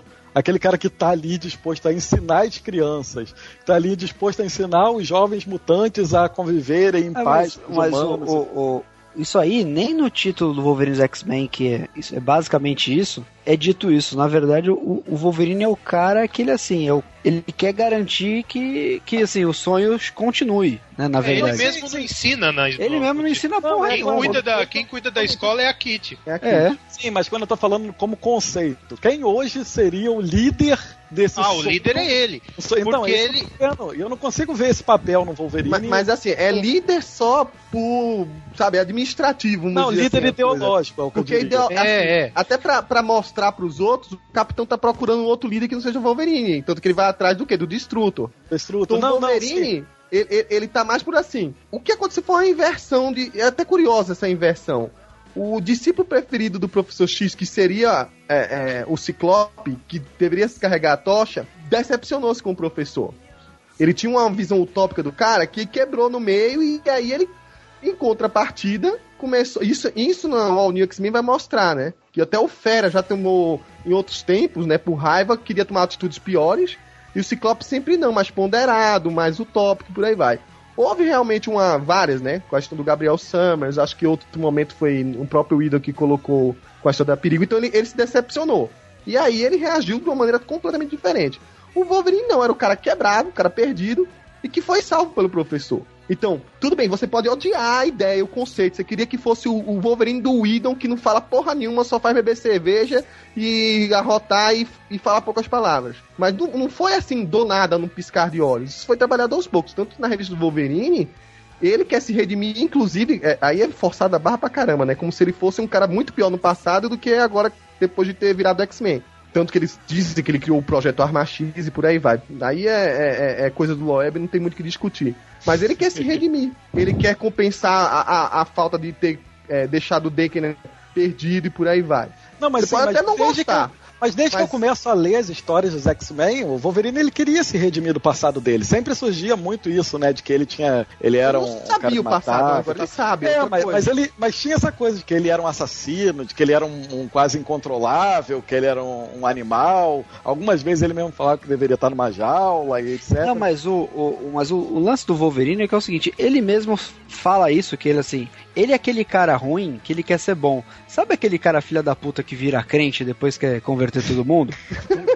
Ai, nossos, Mas nossos por aí, é por aí. evangélicos, cara, nossos ouvintes evangélicos, desculpa. Então, entendeu? Assim, não, não, mas é, é verdade, assim. Não, na, na, verdade, o, na verdade, o Wolverine, ele, ele, é o, ele é o cara que ele tá tomando a decisão, ele tá tentando tomar a decisão certa em qualquer momento, no fácil ou no difícil. Ele, tá pra to- ele sempre foi o cara que faria qualquer coisa. Ele fa- estaria disposto a fazer qualquer coisa, até mesmo se sacrificar pra, né, pra que os outros não pudessem fazer. Isso é sempre dele, isso, isso é da, da, da até da filosofia samurai que ele tinha, né? Mas... que ele considerava as pessoas moralmente superiores a ele, né? Tem inclusive o Ciclope. E aí, na verdade, o que aconteceu é que esse, isso se inverteu. O Wolverine passou a ser o cara que quer ser melhor, e o Ciclope, com a atitude dele militarista, né, passou a ser o cara que tá disposto a fazer qualquer coisa pra conseguir o objetivo. Então eles meio que trocaram de, de, de, de posicionamento, digamos assim. Se você só, adiantando um pouquinho, mas é, justifica pra encaixar aqui, o final de A V X Consequência cinco, ele fala justamente isso. Eu entendo, é. ele mandou uma carta pro Wolverine, eu entendo que você queira se tornar uma pessoa melhor, só que agora é preciso ter uma pessoa que faça o trabalho sujo. É. E aí ele se coloca, então inverteu. O fato é que, como já se imaginava, os Phoenix Five piraram totalmente, vilanizaram, foram caindo um a um. Aliás, vamos, vamos fazer um parênteses aí de como cada um deles cai, né? Vou fazer um parênteses. Namor é o primeiro a cair. Obviamente, o cabeça Depois quente. de derrubar o Wakanda, né? Depois de derrubar o Wakanda, né? A... a... Ele cai e descobre-se que a Feiticeira Escarlate tem, o, o poder dela tem um efeito sobre a Fênix, né? Tem um efeito negativo sobre o poder Não, dela. Ela tem um, efe, tem um efeito, tem um poder muito importante, chama roteirismo. É, exatamente. É que, né? Na verdade, todo mundo ali tem, tem um pouco de roteirismo. É, a Fênix tem um poder de roteirismo, a, a Feiticeira Escarlate também, então... O, o, o que menos importa na saga em si... na resolução da saga, né, da, é essa questão prática, entendeu? Eles falaram assim, olha, a gente sai de um ponto em que os X-Men, os Vingadores vão começar a brigar. E a gente precisa chegar num ponto em que vai resolver com a, com a Fênix e tal, não sei o quê. Como faremos isso? Aí o... Aí eles pararam pra pensar, né, os não arquitetos muito, aí. Não pensaram. É, falou, quer saber? Lembra da, da Feiticeira Escarlate? Ah, lembra da Hulk? Ah, e a Hulk? ah, ah, então, ó, vamos, fazer, vamos usar as duas, legal. Mas, mas não, não, tá faltando coisa, tá faltando. Põe um dragão aí. Não, dragão com... Puta, fudeu, agora é agora. Não, esse era o Fraction falando. Porra, tem que ter o Punho de Ferro. O Punho de Ferro tem que aparecer aí, tem que é ter alguma isso, coisa aí. É, é por isso que eu não vou deixar bater no, baterem no Fraction quando ele vier no Brasil de novo. é, aí, é. aí é que tá a diferença, aí é que tá a diferença fundamental entre por que que deu certo com os Vingadores treinando a Hope e o Ciclope treinando a Hope. O Ciclope tava treinando a Hope na base da porrada. O, o, quem treinou a Hope foi o Homem-Aranha. Ensino, é, com, a com a frase do Tio Ben. Grandes poderes, grandes é, ele só falou isso, é, grandes poderes trazem grandes responsabilidades, salvou o mundo. É isso. Belo treinamento. Foi o único treinamento que ele deu, cara. Ele não ensinou nada pra ela. Não rolou nada, nada de roteirismo aí, né, cara? É, não, não, não eu tô falando que todo mundo tem poder de roteirismo. O Homem-Aranha ganhou diferente. várias. Cara, o Homem-Aranha ganhou várias no papo, né? Porque a gente já vai falar da queda dos, dos Five. A gente falou que o Namor foi, é. foi nessa, depois destruiu o Wakanda, a Feiticeira Escarlate derrubou ele. E o segundo, quem derrubou no papo foi o Homem-Aranha, né? O Homem-Aranha ganhou dois. Segundo dois. O Homem-Aranha sozinho ganhou de dois Fênix, cara. Magia e Colossos. E no papo, depois de estar tá na merda caído, né? É, não. não mas só, vamos, só o soco que ele leva, ele já devia estar tá morto. Não, mas né? vamos, combi vamos combinar uma Homem-Aranha coisa. Homem-Aranha é um Highlander. Não, mas, mas é vamos... sorte pra ele, né? Então não ia... Não, é. Vamos combinar uma coisa. Todo mundo que tem o Rubi de Citorac é freguês do Homem-Aranha. Não, sei, sei. Vai, vai, vai voltar Vamos... com essa história. Mas enfim, enfim, o fato é que o, o Aranha ele derruba os dois no, no papo. Ele no não tinha como ganhar deles no, na, na porrada é, e ele derruba situação, os dois. No... É, é tem, esse, tem esse porém também. Toda vez que você derrotava um dos Fênix Five, os outros restantes ficavam mais poderosos. Mais poderosos. E, e por sua vez a influência da Fênix ficava maior neles também. Exato. Né? Então ficavam mais fortes. Enfim, é, não sei como os dois conseguiram cair ao mesmo tempo, né? E olha a sorte do Aranha atuando novamente aí, né? Porque se bastava que um caísse primeiro, o outro ia ficar mais forte e a situação ficava pior ainda. Na verdade, a sorte do Homem-Aranha contou aí e os dois caíram juntos, Colossus e Magia. Sobraram aí, então, só Ciclope e Emma. É, a Emma, já tá, que, que já não era lá... boa bisca, ficou pior ainda, né, cara? Vamos falar a verdade, ela já ela ah, era ela mais pirada de ser todas, a Emma, é. Ela voltou a ser a Emma da, do Clube do Inferno, né?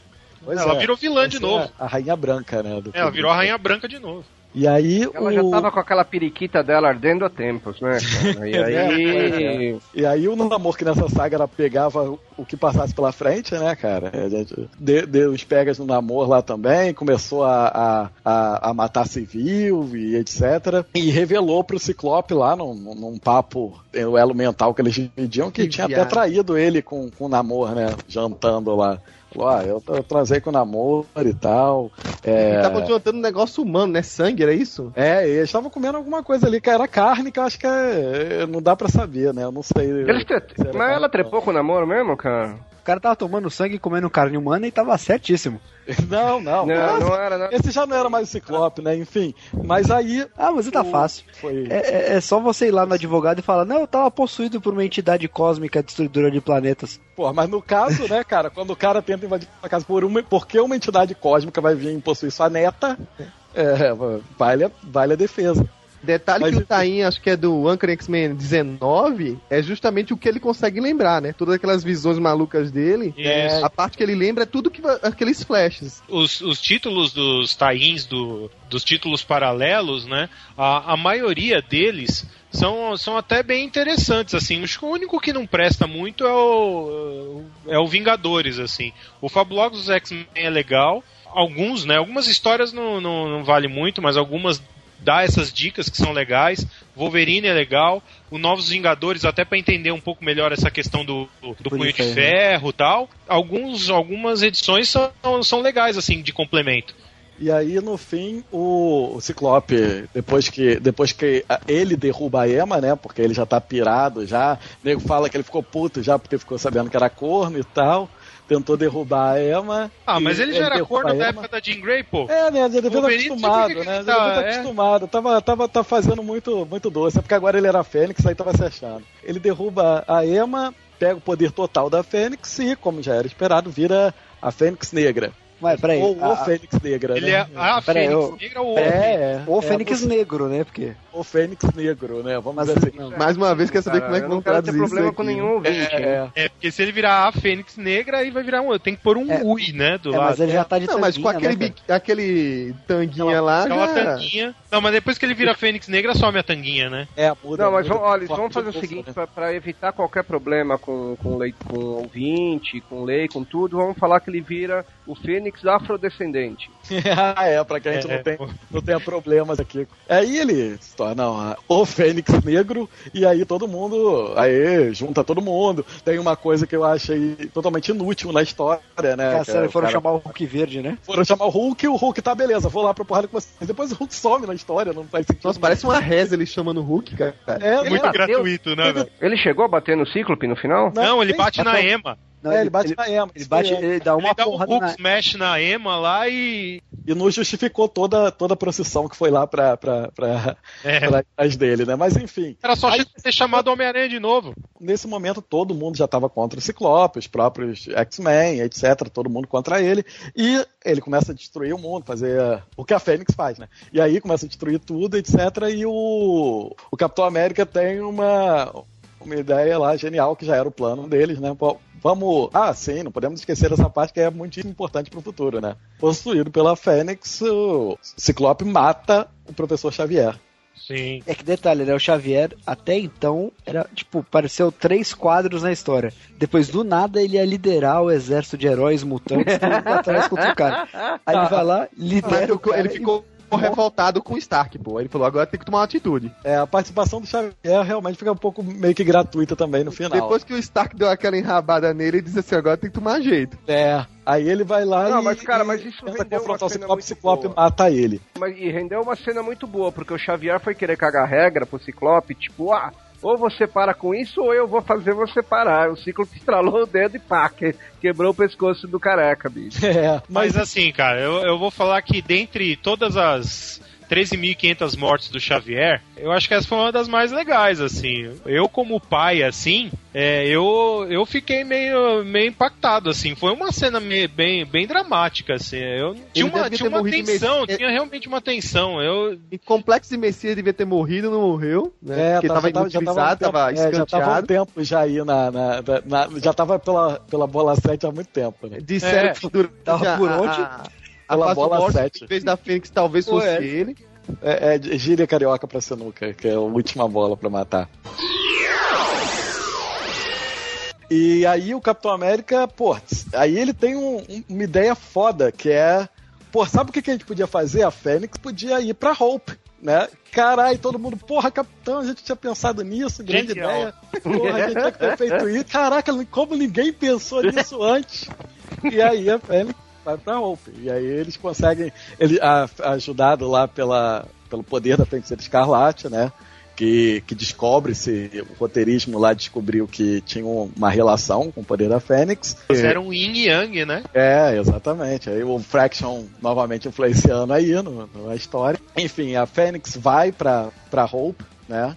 É, com uma ideia genial do Capitão América, e a partir dali ela resolve tudo que o Ciclope tinha feito, né? Ela tenta menos a morte do Xavier e reativa o Gene X. Ela reativa quando ela é... ela assume o poder da não, Fênix. Ela, ela pera, assume pera, o poder, vira pera. a Fênix Branca. Pera, Isso, pera, é. não, pera, pera. Não, vamos lá. Ela assume o poder da Fênix Branca, ela dá as mãos pra Feiticeira Escarlate, elas falam a seguinte frase: No more Phoenix. Não, mas isso é depois, isso é, eu ah, ia chegar nessa é parte. Chegar, ela, elas podiam ter falado absolutamente tudo, né, ali naquele momento. Eu acho muito maneiro esses no more da, da Feiticeira Escarlate. Ela não fala no more injustiça, no more more, no more, sei lá, no more mal. Não, não, ela fala no more alguma coisa. É, no more mal, realmente ela não ia falar. É, no more... Ela podia falar no more evil. Tá? Evil, é, é, é. Ela não fala nada disso, né? Ela chega e fala no more Phoenix e aí resolve o problema. Poderia ter falado também no more Phoenix e ressuscitar o Xavier, que ninguém pensou também na hora, né? ninguém, ninguém liga muito pro Xavier, né? É, ninguém nem lembrava do Xavier na hora, né? Mas aí, sim, destruiu-se a Fênix, reativou-se o Gene X, e aí o, o, o Ciclope, no fim das contas, ficou naquela de, porra, pois é, matei professor e tal, todo mundo tá me julgando aqui como filho da puta e tudo, mas eu tava certo, tá aí. A Fênix foi pra Hope, ela reativou o, o Gene X, e tudo que eu tinha dito desde o início é, tava certo, tava certo. Porque o Capitão América já vai por outro lado, ele diz, não, pô, o Ciclope, ele realmente tinha razão. Eu, eu errei, eu, eu não, não, não cuidei dos mutantes como deveria, e agora é o seguinte, tá todo mundo sob a minha supervisão. A partir de agora eu vou criar o um Uncanny, é, Uncanny Avengers e tá todo mundo aqui, debaixo do meu olhar. Porque eu sou um cara que acredita na democracia. E... ó, mas só, só umas correções assim, ó. Ele não, o X não foi reativado. Os velhos mutantes, eles não voltaram. É, não voltaram, é. Não, então, assim, digo... o, que, o que muita gente interpreta é o seguinte, que eles quebraram a Fênix e não... Ninguém sabe até hoje se, nessa interpretação, se foi a Fênix que voltou. Se ele fala No More Fênix, não foi a Fênix que restaurou o poder. Continua sendo a Feiticeira Escarlate, que fragmentou a Fênix e retornou. É porque em Cruzada das Crianças, ela já tinha essa capacidade de voltar a é, trazer mutantes com os poderes. É, só que ela não tinha pra todos. Se você olhar direitinho, ela retorna o poder do Rictor, que é do X-Factor. Então ela precisava da, da, da Fênix pra poder então, fazer isso. Então muita gente interpreta que, na verdade, sem a Feiticeira... Assim, um poten... a Fênix não é um potencializador, e a Feiticeira Escarlate não, ela não foi capaz de... de trazer, porque ela tava, quando ela desfez isso aí, ela tava dopada pelo Doutor Destino lá e uma força vida lá, eu não li direito Cruzada das Crianças, não posso falar. Não, não, mas você, aí você ela, tá, ela, no, ela tá fez... no caminho certo. Por aí mesmo, mas é por não aí perdeu mesmo. Muita coisa não, não viu? Ela, ela só não saiu numa peregrinação pra, pra sair recuperando o mutante, porque o Ciclope não quis, ou, ou ele deu as costas, uma coisa desse tipo. Não, não, não, foi, não foi bem assim não, na verdade então, o Ciclope foi fala... lá com satisfação com ela. Hum. Isso, Cruzada das Crianças, isso eu, isso, eu, isso eu li o final. E eu não sei se parece com alguma coisa que a gente comentou aqui já nesse, nesse podcast. É, é, o Ciclope foi lá na mansão dos Vingadores dizendo, olha só, essa mulher aí praticamente detonou a minha raça, detonou todos os mutantes praticamente que existiam, deixou nossa raça com cento e noventa e Ui, ela, tem que, ela tem que responder por isso que ela fez. E aí o Capitão América falou, olha só, ela é uma vingadora, Tá, tá sob a nossa proteção, não vem se meter aqui não, aqui você não apita nada. Foi basicamente esse o final de... de então, de... mas você vê, você vê como é que, como é, que é? É, é? Eles eles trocaram de papel, né? É, e como, como... Por isso que eu, eu achei legal, é... é... Eles, eles trocaram de posição por causa das circunstâncias. Na verdade, então, fica... Mais humano que isso é impossível. Pior, cara. No dos outros é fresco, né? É, exatamente. É, mais ou menos. Se você for pensar, fica até, fica até mais incongruente. Porque assim, como assim, cara? O cara vai na tua casa e fala, não, aqui não, eu vou na tua casa, eu posso? Porra. É, é, o... Exatamente. Isso não é um pedido, né? Mas, bom, é. E o status quo do universo Marvel hoje. Como é que tá? O Ciclope, ele, ele foi pra cadeia, né? Pelo é, que isso aí isso é, é meio esquisito, porque vários outros heróis já mataram quando estavam possuídos, enfim, não, depois não, não tiveram que pagar pelas consequências. O Wolverine é matou, Wolverine matou a Estrela Polar quando estava possuído pelo tentáculo, não foi isso? Naquela é. inimiga do uhum. Estado. E não foi preso quando a possessão acabou, né? Na verdade, todo mundo entendeu. Porra, o Traíra quase matou o Nick Fury, cara. Pois tá, é. Mas aí, mas aí ele ia ganhar um Nobel, né, cara? É, e no seu cu. Ele ia achar no seu cu o Nobel. Só, ó, só tem uma coisa que, que justifica isso. O Ciclope assumiu a culpa. Ele falou que foi ele. Não, sim. É, porque ele fala então, que ele, se quem ele é que assumiu total responsabilidade. Tá não, sim, mas aí não tem... No, é aquilo, o Ciclope foi julgado, não mostraram isso, como é que foi? Colocaram não, ele tava preso. É, então, enfim, aquilo... Ficou meio esquisito aí o final. Realmente pareceu forçado por uma questão de roteirismo aí, né? O, o, o, por exemplo, o Wolverine também, no final de Inimigo do Estado, ficou, ele não ficou naquela de, ah, eu tava... Tava possuído, tô cagando o que que eu fiz nesse período. Não, também ficou com aquela de culpa e tal. Se for assim, então o Ciclope foi ainda mais nobre, né? Porque falou, olha... Não... do Estado, o Wolverine, não, mas... ele, ele foi usado pela Shield como arma. Não foi imediatamente, opa, tô livre. Não, tá, eu tô achando... Eu... Imediatamente após ele ser possuído, ele é usado como arma pela ó, Shield ó, pra partir... atacar tentáculo e por aí vai. Ó, a partir do momento que o Ciclope foi interpretado pelo Hugh Jackman e render filme só por ele, velho, aí vocês conversam aí de é. quem vai preso e quem não vai. É, é isso, isso, é um bom, isso é um bom argumento também. Entendeu? Mas, aí... mas, o, mas o Ciclope, ele queria, ele mesmo fala, ele quer ser preso, ele quer ser... Ele, ele pede pro Wolverine em, em consequências, né?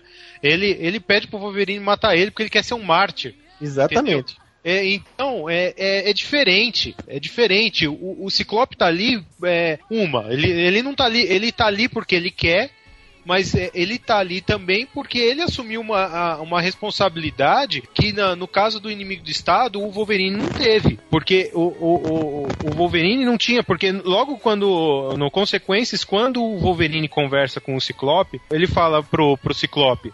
Olha, é, você quando você tava... Você podia não, não querer ter matado o Xavier e tal, mas quando você tava ali batalhando pela Fênix, você sabia o que você tava fazendo, você sabia o caminho que você tava trilhando. Exato. Porque todo mundo falou que você não devia estar tá indo por ele, você foi. Então, é, é equivalente quando... a pegar um carro e dizer assim, ó, velho, você vai beber essa quantidade aí e pegar esse carro? Então, é, você, exatamente. Na justiça, você é culpado por isso. Não é, tem, mas ele... Mas, não tem mas, contra-argumento se você tava...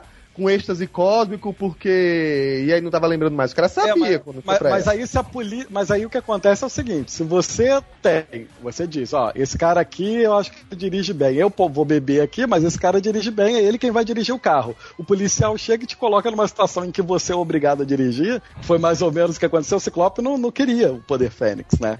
O que eu digo sempre é que a ideia dele nunca foi virar Fênix e, e ir por esse caminho, né? Depois Sobrou que ele foi possuído, ele, né? já era. Depois que mas ele, ele, repeti, ele disse que repetiria tudo de novo, cara. Ah, sim, mas aí sim, é porque sim, no final sim, ele conseguiu sim. o objetivo que ele queria, que era... Você não ele pode, você não pode de defender uma, uma situação contra se o Ciclope já tá dizendo o contrário de você. Não, sim, ele faria tudo cara, de novo cara, porque ele conseguiu ele o que ele queria. De novo porque ele tá certo, ele fala em consequências quando ele dá a ideia de que vai vão fazer uma camiseta ainda falando que Cyclops was right, porque, cara... Boa parte da população humana que sobrou, especialmente os mutantes novos que comecem a surgir, eles têm que agradecer ao Cíclope, porque se não fosse a fé dele de que isso ia acontecer, a raça mutante não seria restaurada. Ele conseguiu o objetivo dele. Você pode questionar se foi um obje- uma busca, um objetivo a qualquer custo, pode ter sido, mas ele tinha assumido um papel de líder de uma raça. Não era líder de uma equipe, tá? Não era... A, a, a briga com o vilão da semana era líder de uma raça em extinção, cara. Que ele assumiu pra ele, ele segurou o B O em Utopia quando foram atacados, ele segurou o, o B O quando o Traíra quis ir embora pra virar bonzinho e levou metade da, da equipe pra fazer escola. Ele falou, não, temos que defender quem sobrou. Do mesmo jeito que ele bateu o pé e falou, não, a Fênix vai ressuscitar a raça mutante. E ressuscitou a raça mutante, cara. Não, então, cara, dentro do ponto de vista dele, é inegável que o objetivo foi alcançado. Porque, como eu falei, né, assim como o Capitão América não tinha uma proposta para o que fazer com a Hope, e isso é verdade, realmente não tinha, porque não, não consegue se imaginar nada que ele pudesse fazer. Nem conhecer a menina. É, ele, ele, ele não tinha também, o, o Ciclope também não tinha nenhum outro, nenhum outro caminho para tentar reativar a raça mutante. Era esse daí, era, era tentar apostar todas as fichas dele na Fênix. E no final ele conseguiu. Às custas do que fosse, é, no final ele saiu como grande vilão. Quem mais saiu perdendo na história foi ele mesmo. Foi preso, julgado pelos amigos. E aí é uma questão que eu também achei um pouco forçado de barra. É, os X-Men que já tinham ido pro lado do Wolverine antes, né, lá no momento quando teve a separação, eu entendo que tivessem virado as costas pro Ciclope no momento em que ele ficou mais radical e que nesse momento até julguem ele errado.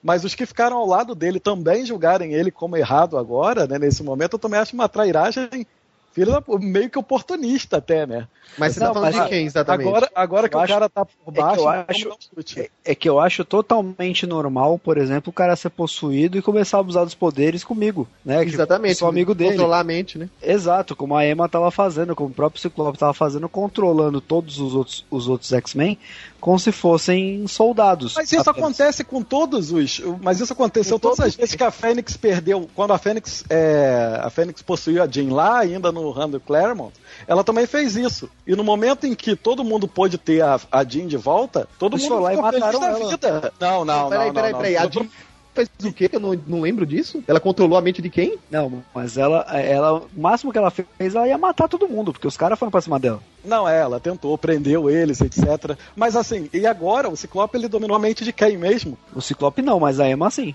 Não, sim, mas eu tô falando do Ciclope, porque todo mundo tá julgando o Ciclope. Não, mas foi a, a, a mando dele. Cara, mas você não, aí, aí, é que, aí é que a galera não entende. A única o, coisa que o Ciclope, o Ciclope era o ataque a Wakanda. O Ciclope, não, não, não, peraí. A Avengers, a partir... o Ciclope mandou a, a Emma invadir a mente do, de alguém e, e Não, mandou... ele tava consciente. Não. Tinha um monte de X-Men ajoelhado lá e ele acha que era o quê? Adoração normal? Cara, mas a partir do momento em que ele, quando ele vê que ele vai tomar... Ele, ele tomou que o, o soco lá, do, o soco especial da, da Hope lá em Kunlun, que ele vai, que ele cai na lua e que ele decide que ele tem que, que, ele tem que pegar o poder da Emma pra vencer, cara, ali a galera já viu que a Mera tinha, tinha, dado, tinha colado já. Sim, mas é o que eu tô ele falando. Deu a razão. Eu não vejo, eu não vejo nenhuma diferença de, disso em relação a outras vezes em que os heróis, por algum motivo, passaram pro lado do mal. E normalmente mas... quando são controlados por uma força externa. Ah, você acha oportunista, tipo, o cara, tá, o cara perdeu completamente o pouco controle que ele acho, já tinha. Acho, acho, porque isso já aconteceu várias vezes antes nos quadrinhos. Não é a primeira vez que os heróis são dominados e esse tipo de coisa acontece. Não sei, cara, acho que toda vez que o herói é dominado, o pessoal, vai pra, viu, o pessoal vai pra porrada com eles. O Hal Jordan é um, por exemplo. A gente tá falando da, do atual estágio, né, do, do universo Marvel. É, o, recentemente saiu, na última semana, aí, o... o O último, o último número de consequências, né? Vingadores versus X-Men consequências. A gente viu o Ciclope assumindo uma posição meio que líder de uma irmandade de mutantes, vamos chamar assim, né? Em que tá, na verdade, Mag... são os Ukane X-Men, né? Os novos. É, é. é o Magneto, a magia, vamos lembrando aí. Prov... É. Não, é, por enquanto só tem esses dois. É, não, provavelmente vai ter a Ima e um novo mutante. Sabe, não, vai ter, vai ter pelo menos... O Perigo também vai estar, tá, não vai? Não, não, não. O Perigo partiu fora já. Não, ela já saiu. Ela, ela resgatou o Ciclope e falou assim, ó, daqui dá pra mim, deu. É, já ah, era. Tá. É isso que eu queria só. Ah, beleza. Entendeu? É. Ela falou assim, ó, daqui, daqui me deu. Ele falou assim, beleza, você é truta dos mutantes.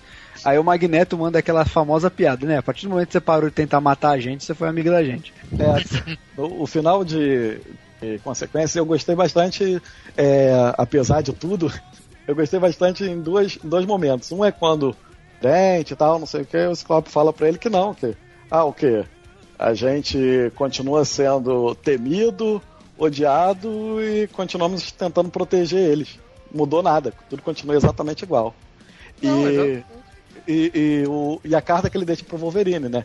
Ele fala, ah, eu torço muito para que tudo dê certo, que a escola vá, vá bem. Isso é lógico, eu não estou falando aqui literalmente o que está escrito, mas é mais, a ideia é mais ou menos essa. Olha, quero que você, você se dê bem aí na escola, estou torcendo por vocês, você vai, vai ensinar eles, você vai treinar eles e eu vou garantir que eles fiquem vivos. Mais ou menos é, é, é, é a inversão de valores que a gente estava falando antes. E isso foi o, o, o mais legal disso tudo, né? A, a completa inversão de valores. E, e quanto isso, é, é, porque antes, queira ou não, o Ciclope, por ser o líder dos X-Men desde sempre e tal, não sei o quê, mas ele sempre foi o personagem menos relevante do que ele é hoje. O, o Ciclope hoje alcançou um status que ele nunca teve. Se você tirar o Wolverine, a história de Vingadores X-Men continua as mesmas. Se você tirar o Ciclope, não tem história. Pegando é, um histórico pegando...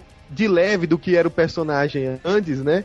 Você vê, hoje ele tá do lado do Magneto, mas ele vivia, por qualquer motivinho, deixando os X-Men. Um deles foi porque o Xavier aceitou o Magneto de volta. É, isso foi, ele também é, deixou. Casava, morreu. Opa, tô saindo, gente. Não, mas peraí, a gente precisa de você. Não, tchau. A Jean morreu, morreu, opa, tô deprimido, vou sair, tchau. Então assim, ele era um personagem, o pessoal zoava muito.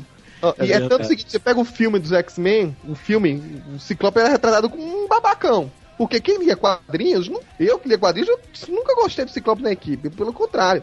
Ainda bem que ele foi pro X-Factor, e ainda no X-Factor ele vazia essas lambanças também. Foi meu Vivia vaziando lambança no comando, ou questionando o seu próprio comando. Aí o que aconteceu? Só quem se doía, porque, pô, esse é o Ciclope e tal, era o pessoal que começou com os desenhos dos anos noventa. Pode ver. Que achava, não, que isso, o Ciclope e tal. Mas dentro dos quadrinhos ele nunca foi aquele cara. Eu sou a exceção completa a isso, porque eu leio desde os... Também, desde os completamente. Ciclope, o é Ciclope isso. sempre foi meu... Meu, na verdade, o Ciclope, na Marvel inteira, é o meu personagem preferido, desde que eu comecei a ler. Leio o gibi faz trinta anos, cara. O Sim, show, eu também, mas assim, foi o X-Men mais legal. E que, historicamente, os grandes feitos de liderança que não, não, não voltaram contra ele nessa época, ou antes. Mas, enfim, e agora pra gente tentar é, resumir isso aí, né? A gente já falou de como é que tá o Ciclope, como é que tá o... o mais ou menos a gente falou um pouco sobre o, o Capitão América tá... É, montando uma equipe mesclada lá. Com o Summers que vale, por sinal, né? Summers que vale? É o... É o, é o que vale. O dia que Alex Summers for o Summers que vale... O Summers que vale. Cara. Não, cara, inclu, inclusive, assim, a, achei a, essa atitude do Capitão América, cara, até incoerente com o personagem, porque, cara, foi de uma hipocrisia, foi de uma filha da putice tão grande, cara, sabe? Foi um negócio, assim, tão grotescamente, cara, anti-Capitão América, que é meu personagem preferido, que ele chegou, cara, nitidamente e falou assim, não, agora que deu merda com os mutantes, eu preciso fazer uma equipe que tenha mutante junto, mas eu não vou trazer o Wolverine pra cá, que sempre fez parte dos Vingadores. Eu vou pegar um dos irmãos Summers, pra mostrar que tem Summers que é bonzinho. É, mas aí ele tá enganado. Ele tá pegando menos pior agora, porque padrão na família Summers é tudo patricida, né? O Gabriel Summers matou o Christopher e agora o Ciclope matou o Xavier. Ah, mas aí, de repente, não vai ser figura paterna. Ele já tá é, tratando. Vamos lembrar que o, o Destrutor já foi líder de Mandar de Mutantes, né? Olha, não é a melhor. Eu acho que ele devia ter pensado num, num é. outro personagem. Talvez trazer um outro personagem mais interessante, porque eu mesmo nunca achei o, o Destrutor um personagem sei, que olha, preste. Eu vou, eu vou falar uma coisa. Se não fosse o Rick Remender, Remender escrevendo, eu não ia dar nada pra essa porra. É, mas como ele é ele... porque ele gostava do personagem da época dos anos oitenta, da Austrália é, lá. É, mas é os X-Men que vale, né, cara? Eu acho que quem gosta do Destrutor deve ser por conta do X-Factor, né? Na época que ele liderou. Será que não? Será que é por causa do X-Men dos anos oitenta? Ninguém, ninguém Será gosta. Na verdade, era... na verdade é por causa da minissérie Wolverine e Destrutor, Fusão. Fusão aquela fusão, cara. Anos oitenta. Fusão. Eu sou desse é, tempo. Essa é a situação. É, eu sou anterior a isso e não me orgulho.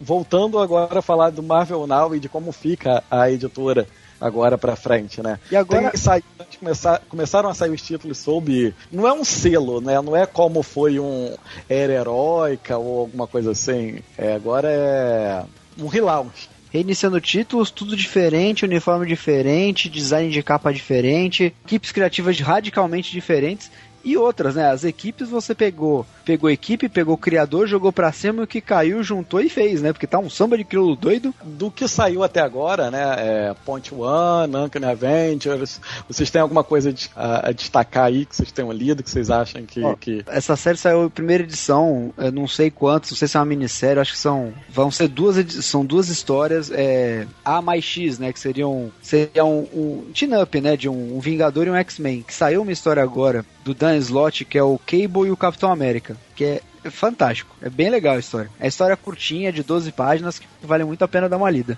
Eu, eu li o, o, o Uncanny Avengers, não me empolgou muito, eu tô ansioso pra ver o, o All New X-Men, né, ainda não li. É, então, eu também tô, também tô muito afim de ver, talvez de todos esses, o, o All New X-Men. O Uncanny é, Avengers é. também, eu achei um pouco forçado o final da primeira edição. Não, não, eu achei um pouco forçado a primeira edição, não, não gosto muito da formação da equipe, nunca fui muito fã do Destrutor, não sou muito fã da Vampira, não, ainda não senti muito a que veio, vou esperar um pouco e as outras é, é acompanhar um pouco aí, é, o, o Hulk de armadura não me desce muito, mas vamos, vamos esperar, né? Ah, mas é o Mark Waid, cara, pô. Deve vir coisa eu, boa. Eu tô bem interessado na outra edição aí dos Vingadores. É, tem, tem o título do, dos Vingadores, que aí esse também é legal, acho que vai ser legal, porque vai ter uma equipe gigante que, que vai ser formada de acordo com a necessidade e tal, isso cara, é uma vamos... proposta interessante, que é uma coisa isso, meio isso... Liga Sem Limites. Limites, né? Não, isso é engraçado porque quando na sua vida é que você ia pensar que teria um brasileiro que seria Vingador, hein? Como é que é o... o Mancha Solar. Mancha Solar. Solar. Na edição original ele fala uma série de gírias é, em espanhol, né? Os caras não têm a menor noção do que... Não, parece que ele fala... Agora colocaram um fala sério nele. Alguém... Ah, botaram. Não, o Rick é que eu sei que na época dos Novos Mutantes, lá no início, o cara volta e meia mandava um, uma, alguma gíria em espanhol que os tradutores aqui tinham que dar uma ajeitada, porque ai, não fazia sentido nenhum. É. Gosto bastante dessa, desse lado cósmico da Marvel, né? Mas realmente eu só quero ver Guardiões da Galáxia. Eu acho que o mais surpreendente aí, que tá chamando bastante atenção, fora essa linha mutante e Vingadores, é o Superior Spider-Man, né? Viu um transtorno. E aí, e aí é, é o Miguel O'Hara mesmo ou não? Ninguém sabe, né? Tem, no começo apostavam muito que era o Kane, né? Não, na verdade, assim, é. não, é, eu, e o, eu e o Márcio aqui, a gente tava no, numa vibe muito forte achando que era o Alpha. Apostando que era o Alpha. É, apostando que era o Alpha. Então, Alpha. Mas o Alpha não vai ser, já Não, mas o Alpha não vai ser porque anunciaram a minissérie dele. E aí teve um, um, um lance que você vê a merda da, da internet, né, cara? Então o Slott foi mandar uma, uma D M pro, pro desenhista, pro Stegman, né, o Ryan Stegman, e ele falou assim, cara, o Miguel tem tal habilidade. Como assim, Miguel? Olhos. Mas você caiu nisso, cara? É, eu tenho... É. Eu... É, tem porque ninguém escreve uma D M com arroba o nome do cara. É, não tem é, como fazer isso. É, é mais pra criar, criar burburinho é, em torno do negócio. É, eu não acredito. Teve, no... Basicamente, dois títulos X-Force, né? Nossa, nem fala. Se não fosse suficiente um... Porra, né? Mas eu vou te o falar que... O do Cable eu... parece ser interessante, né? Quem leu o Point One acha que... É, a formação, a formação é, da equipe do Cable é legal. A, a outra é pelo amor. A outra, né? a outra não se justifica. A outra que é só lembrando que o Cable é um Summers, também. Bem, né? Todo mundo esquece isso e tal. Os Thunderbolts do Justiceiro, o que, que vocês acham disso? Não, o Thunderbolts é os Thunderbolts do, do, do Hulk Vermelho. É, não, mas é os Thunderbolts vermelhos. É o Wade de, roteirizando, né? Então é. não deve sair grandes coisas. Não deve sair uma merda completa, mas também não vai sair grandes coisas. E o Battle Royale lá, os Jogos Vorazes. O lá. Avengers Arena. É... Isso é um sucesso. O que, que é isso aí? Eu não, eu não... Pegaram todos os personagens jovens da Marvel que ela criou no último, nos últimos tempos. Cara, ah, Jogos tá. Vorazes, velho. Vou, vou ignorar. Pegaram os jovens mais o Falcão de Aço, né? Que ele é da década de... começo dos anos noventa. É, ah, vai ter o Falcão, Falcão de Aço? Agora que eu vou ignorar sumariamente. Ah, vá se ferrar. Eu vou ver só por causa disso. E tem, tem uma outra aí que a Marvel não ia perder a oportunidade de relaxa de meter um título com vampiro, né? O Morbius, que título próprio, cara. Mas o Morbius, volta e meia, ele, ele pinga, pinga alguma coisa nele, né? É uma minissérie, tá? Mas agora é, é, é pra fazer frente ao, ao Eu Vampiro da, da D C, né? Tem que ter um, um, um título com vampiro no nome. O legal de tudo isso é ver que, que, por enquanto, só tem um título do Homem-Aranha e um título do Wolverine, né? Por enquanto. Mas o Homem-Aranha, o Homem-Aranha é quinzenal, né, cara? Não, tudo bem. É quinzenal. E ele tá nos Vingadores, provavelmente. E aí é. são quinze títulos de Vingadores. Ele pode aparecer em Não, tudo bem. Também. Eu tô dizendo, título próprio, que seja quinzenal. Até aí, dois por mês, é. ok. Agora, não, não tem quatro. Vou ver. Mas o Homem-Aranha tá nessa pegada aí de ter o quinzenal já faz algum tempo, já, cara. É, sim, é, sim, é, mas é. o Savage Wolverine também é, deve, deve sair alguma coisa porcaria. interessante, assim. Porcaria aquele, cara. Assim como no, no novo cinquenta e dois da D C, eu li, te, busquei lá acompanhar aqueles assim que eu achei mais interessantes, eu vou fazer a mesma coisa. Vou ler os primeiros números de, dos títulos que ah. saírem e vou acompanhando aquilo que for bacana de acompanhar, ah, e, né? E, e tem, tem também o Secret Avengers agora com a formação Shield do filme, né? Shield é. Vingadores do filme. Isso, isso eu achei uma boa sacada, cara. Claro, claro, sem dúvida. Isso eu achei uma boa sacada. Com a gente Coulson e tudo, oh, mas legal. Posso, posso falar outro, outro título que eu tô... que eu vou... Fiquei curioso de ler, que vai ser o X-Men Legacy com o Legião de, de principal. Putz, eu tô, eu tô querendo passar longe desse, cara. Legião. Eu espero que seja cancelado. Eu, eu e tem o seguinte, ó, o, o, a, o Hickman também vai escrever os Novos Vingadores, que na verdade vai ser os Velhos Vingadores, né? Que só é, tem a... É. A, a, a elite lá de... É, tinha que ser, na verdade tinha que ser os Illuminati, né? Colocaram o Fera na posição do Xavier, ou seja, todo mundo procurando um líder representativo mutante, mas cada, um, cada lado assume um, né? Os novos é, Vingadores estão tá interpretando que seja o Fera. O Capitão procura o Destruto de um lado, mas prática é o Wolverine. Então, tirando o Ciclope, desde que ele caiu no, pro lado oficial, não tem nenhum que ocupe totalmente a posição. Vamos só rapidamente aqui dizer, se a gente for comparar, a gente falou aqui no início que talvez fosse uma resposta ao que a D C fez aí com o reboot e tal, se a gente comparar a iniciativa da Marvel agora, com Marvel Now, com a iniciativa da D C, com o Novo cinquenta e dois, qual, qual dessas vocês acham que seja a melhor estratégia? O que, que vocês acham que funciona melhor? O que vocês acham que, que vai, vai ter mais sucesso aí? Para, né, cara, a Marvel ainda é a mesma Marvel que loteria, cara, não é, não, não pegaram os trinta anos para as feiras de bicho, cara, mas aí eu vou dizer uma coisa, Márcio, é, normalmente quem reclama disso foram os Marvetes, porque a maior parte dos decenautas não se incomodou.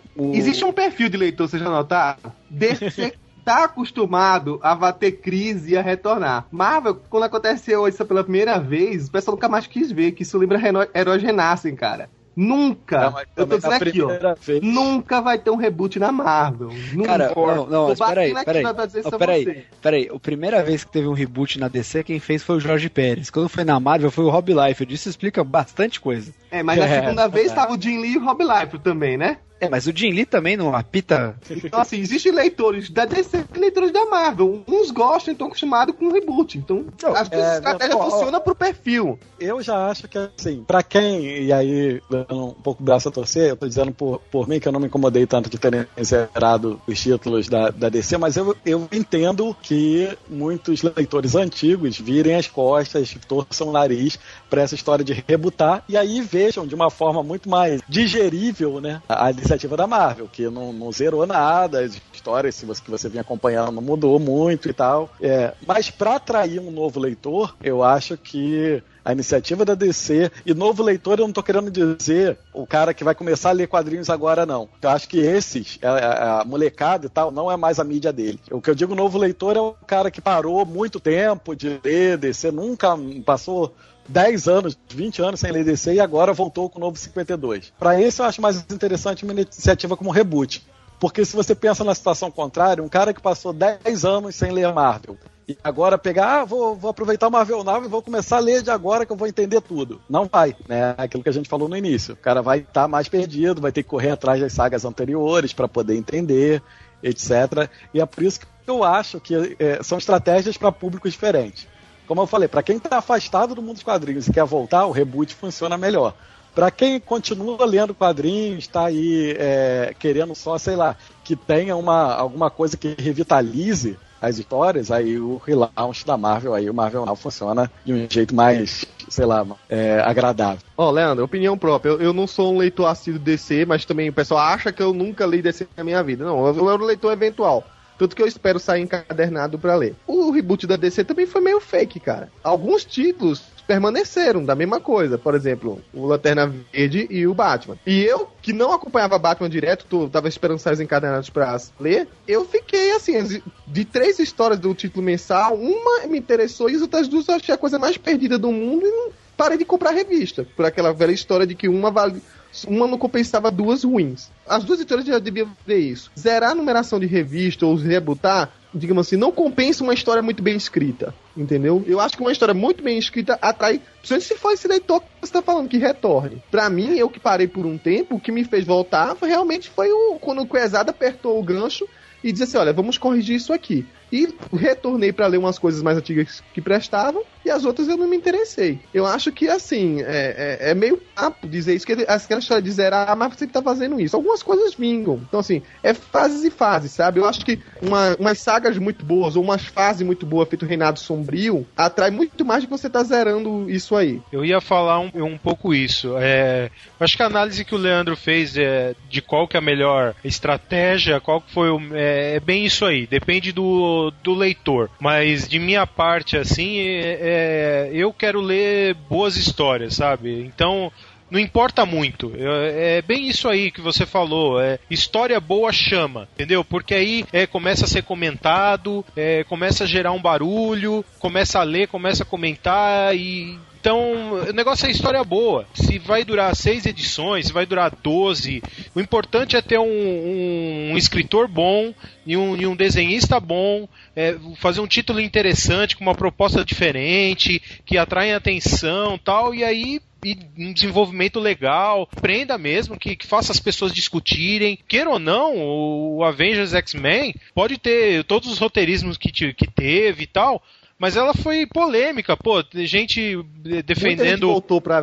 É, assim, foi massa velho pra cacete, foi, tem um monte de furo, teve, com certeza, mas, pô, tem uma polêmica do caramba, entendeu? Gente defendendo um lado, outros defendendo o outro, e é isso que é interessante, nenhum dos dois tá errado, é isso que é legal, e é isso que faz a, a roda girar, né? Olha, eu acho que V X primeiro mostrou que os X-Men realmente, quando poderosos, eles são bastante pederastas, né? Vide as roupas do Fênix cinco. Ele tava esperando a, a, a, o podcast inteiro pra fazer essa piada aí que ele já tá aguardando. Né? É, então assim, acho que bem que o Ricardo falou, cara, o... o... A, a D C deu o primeiro golpe, aquecendo o mercado, goste ou não, o reboot funcionou, porque tá tendo aí crescimento, crescimento até agora sustentável de vendas, então, querendo ou não, o que eles queriam era vender mais, independente de estratégia, cronologia, que se foda, é bem que o Morrison falou uma vez, que não importa, os caras, os fãs mesmo vão comprar, e é verdade, é. Só que, assim, como leitor das antigas, que gosta de acompanhar, que acompanha esses personagens deles, se entende como gente, a estratégia da Marvel de fato é melhor. Mas é aquilo que o Leandro falou também. Se o cara tá parado há muito tempo, o reboot de fato chama mais atenção. Então, é, você pensa das duas maneiras, mas os dois fatos são polêmicos, os dois fatos eram pra aquecer mesmo. Cada um ao seu modo tá conseguindo o objetivo, né? Como o, o nosso amigo Coveiro falou, o reboot também não foi lá assim um reboot, né? A gente brinca um pouco com essa história de D C Alto e Marvete, mas a verdade mesmo é que todo mundo aqui quer, é, como o Ricardo falou, é ler boas histórias, a gente quer, a gente acompanha, não interessa. Ninguém aqui vai ser maluco e dizer, ah não, tal editora lançou uma história que é boa pra cacete, mas eu não vou ler que é da outra editora, ninguém tem isso. Mas aí agora a gente abre aí pro, pro Coveiro, olha só, cara, que a gente vai abrir pro Coveiro pra ele fazer o... Fale o por você, dele aí. Você vai abrir pro Coveiro entrar, é isso? Não, falando vocês aí. Ah, faça a fila aí, então. Você vai abrir, você vai abrir pra... Não, mas aí quem abre é o Coveiro com a pá dele, né?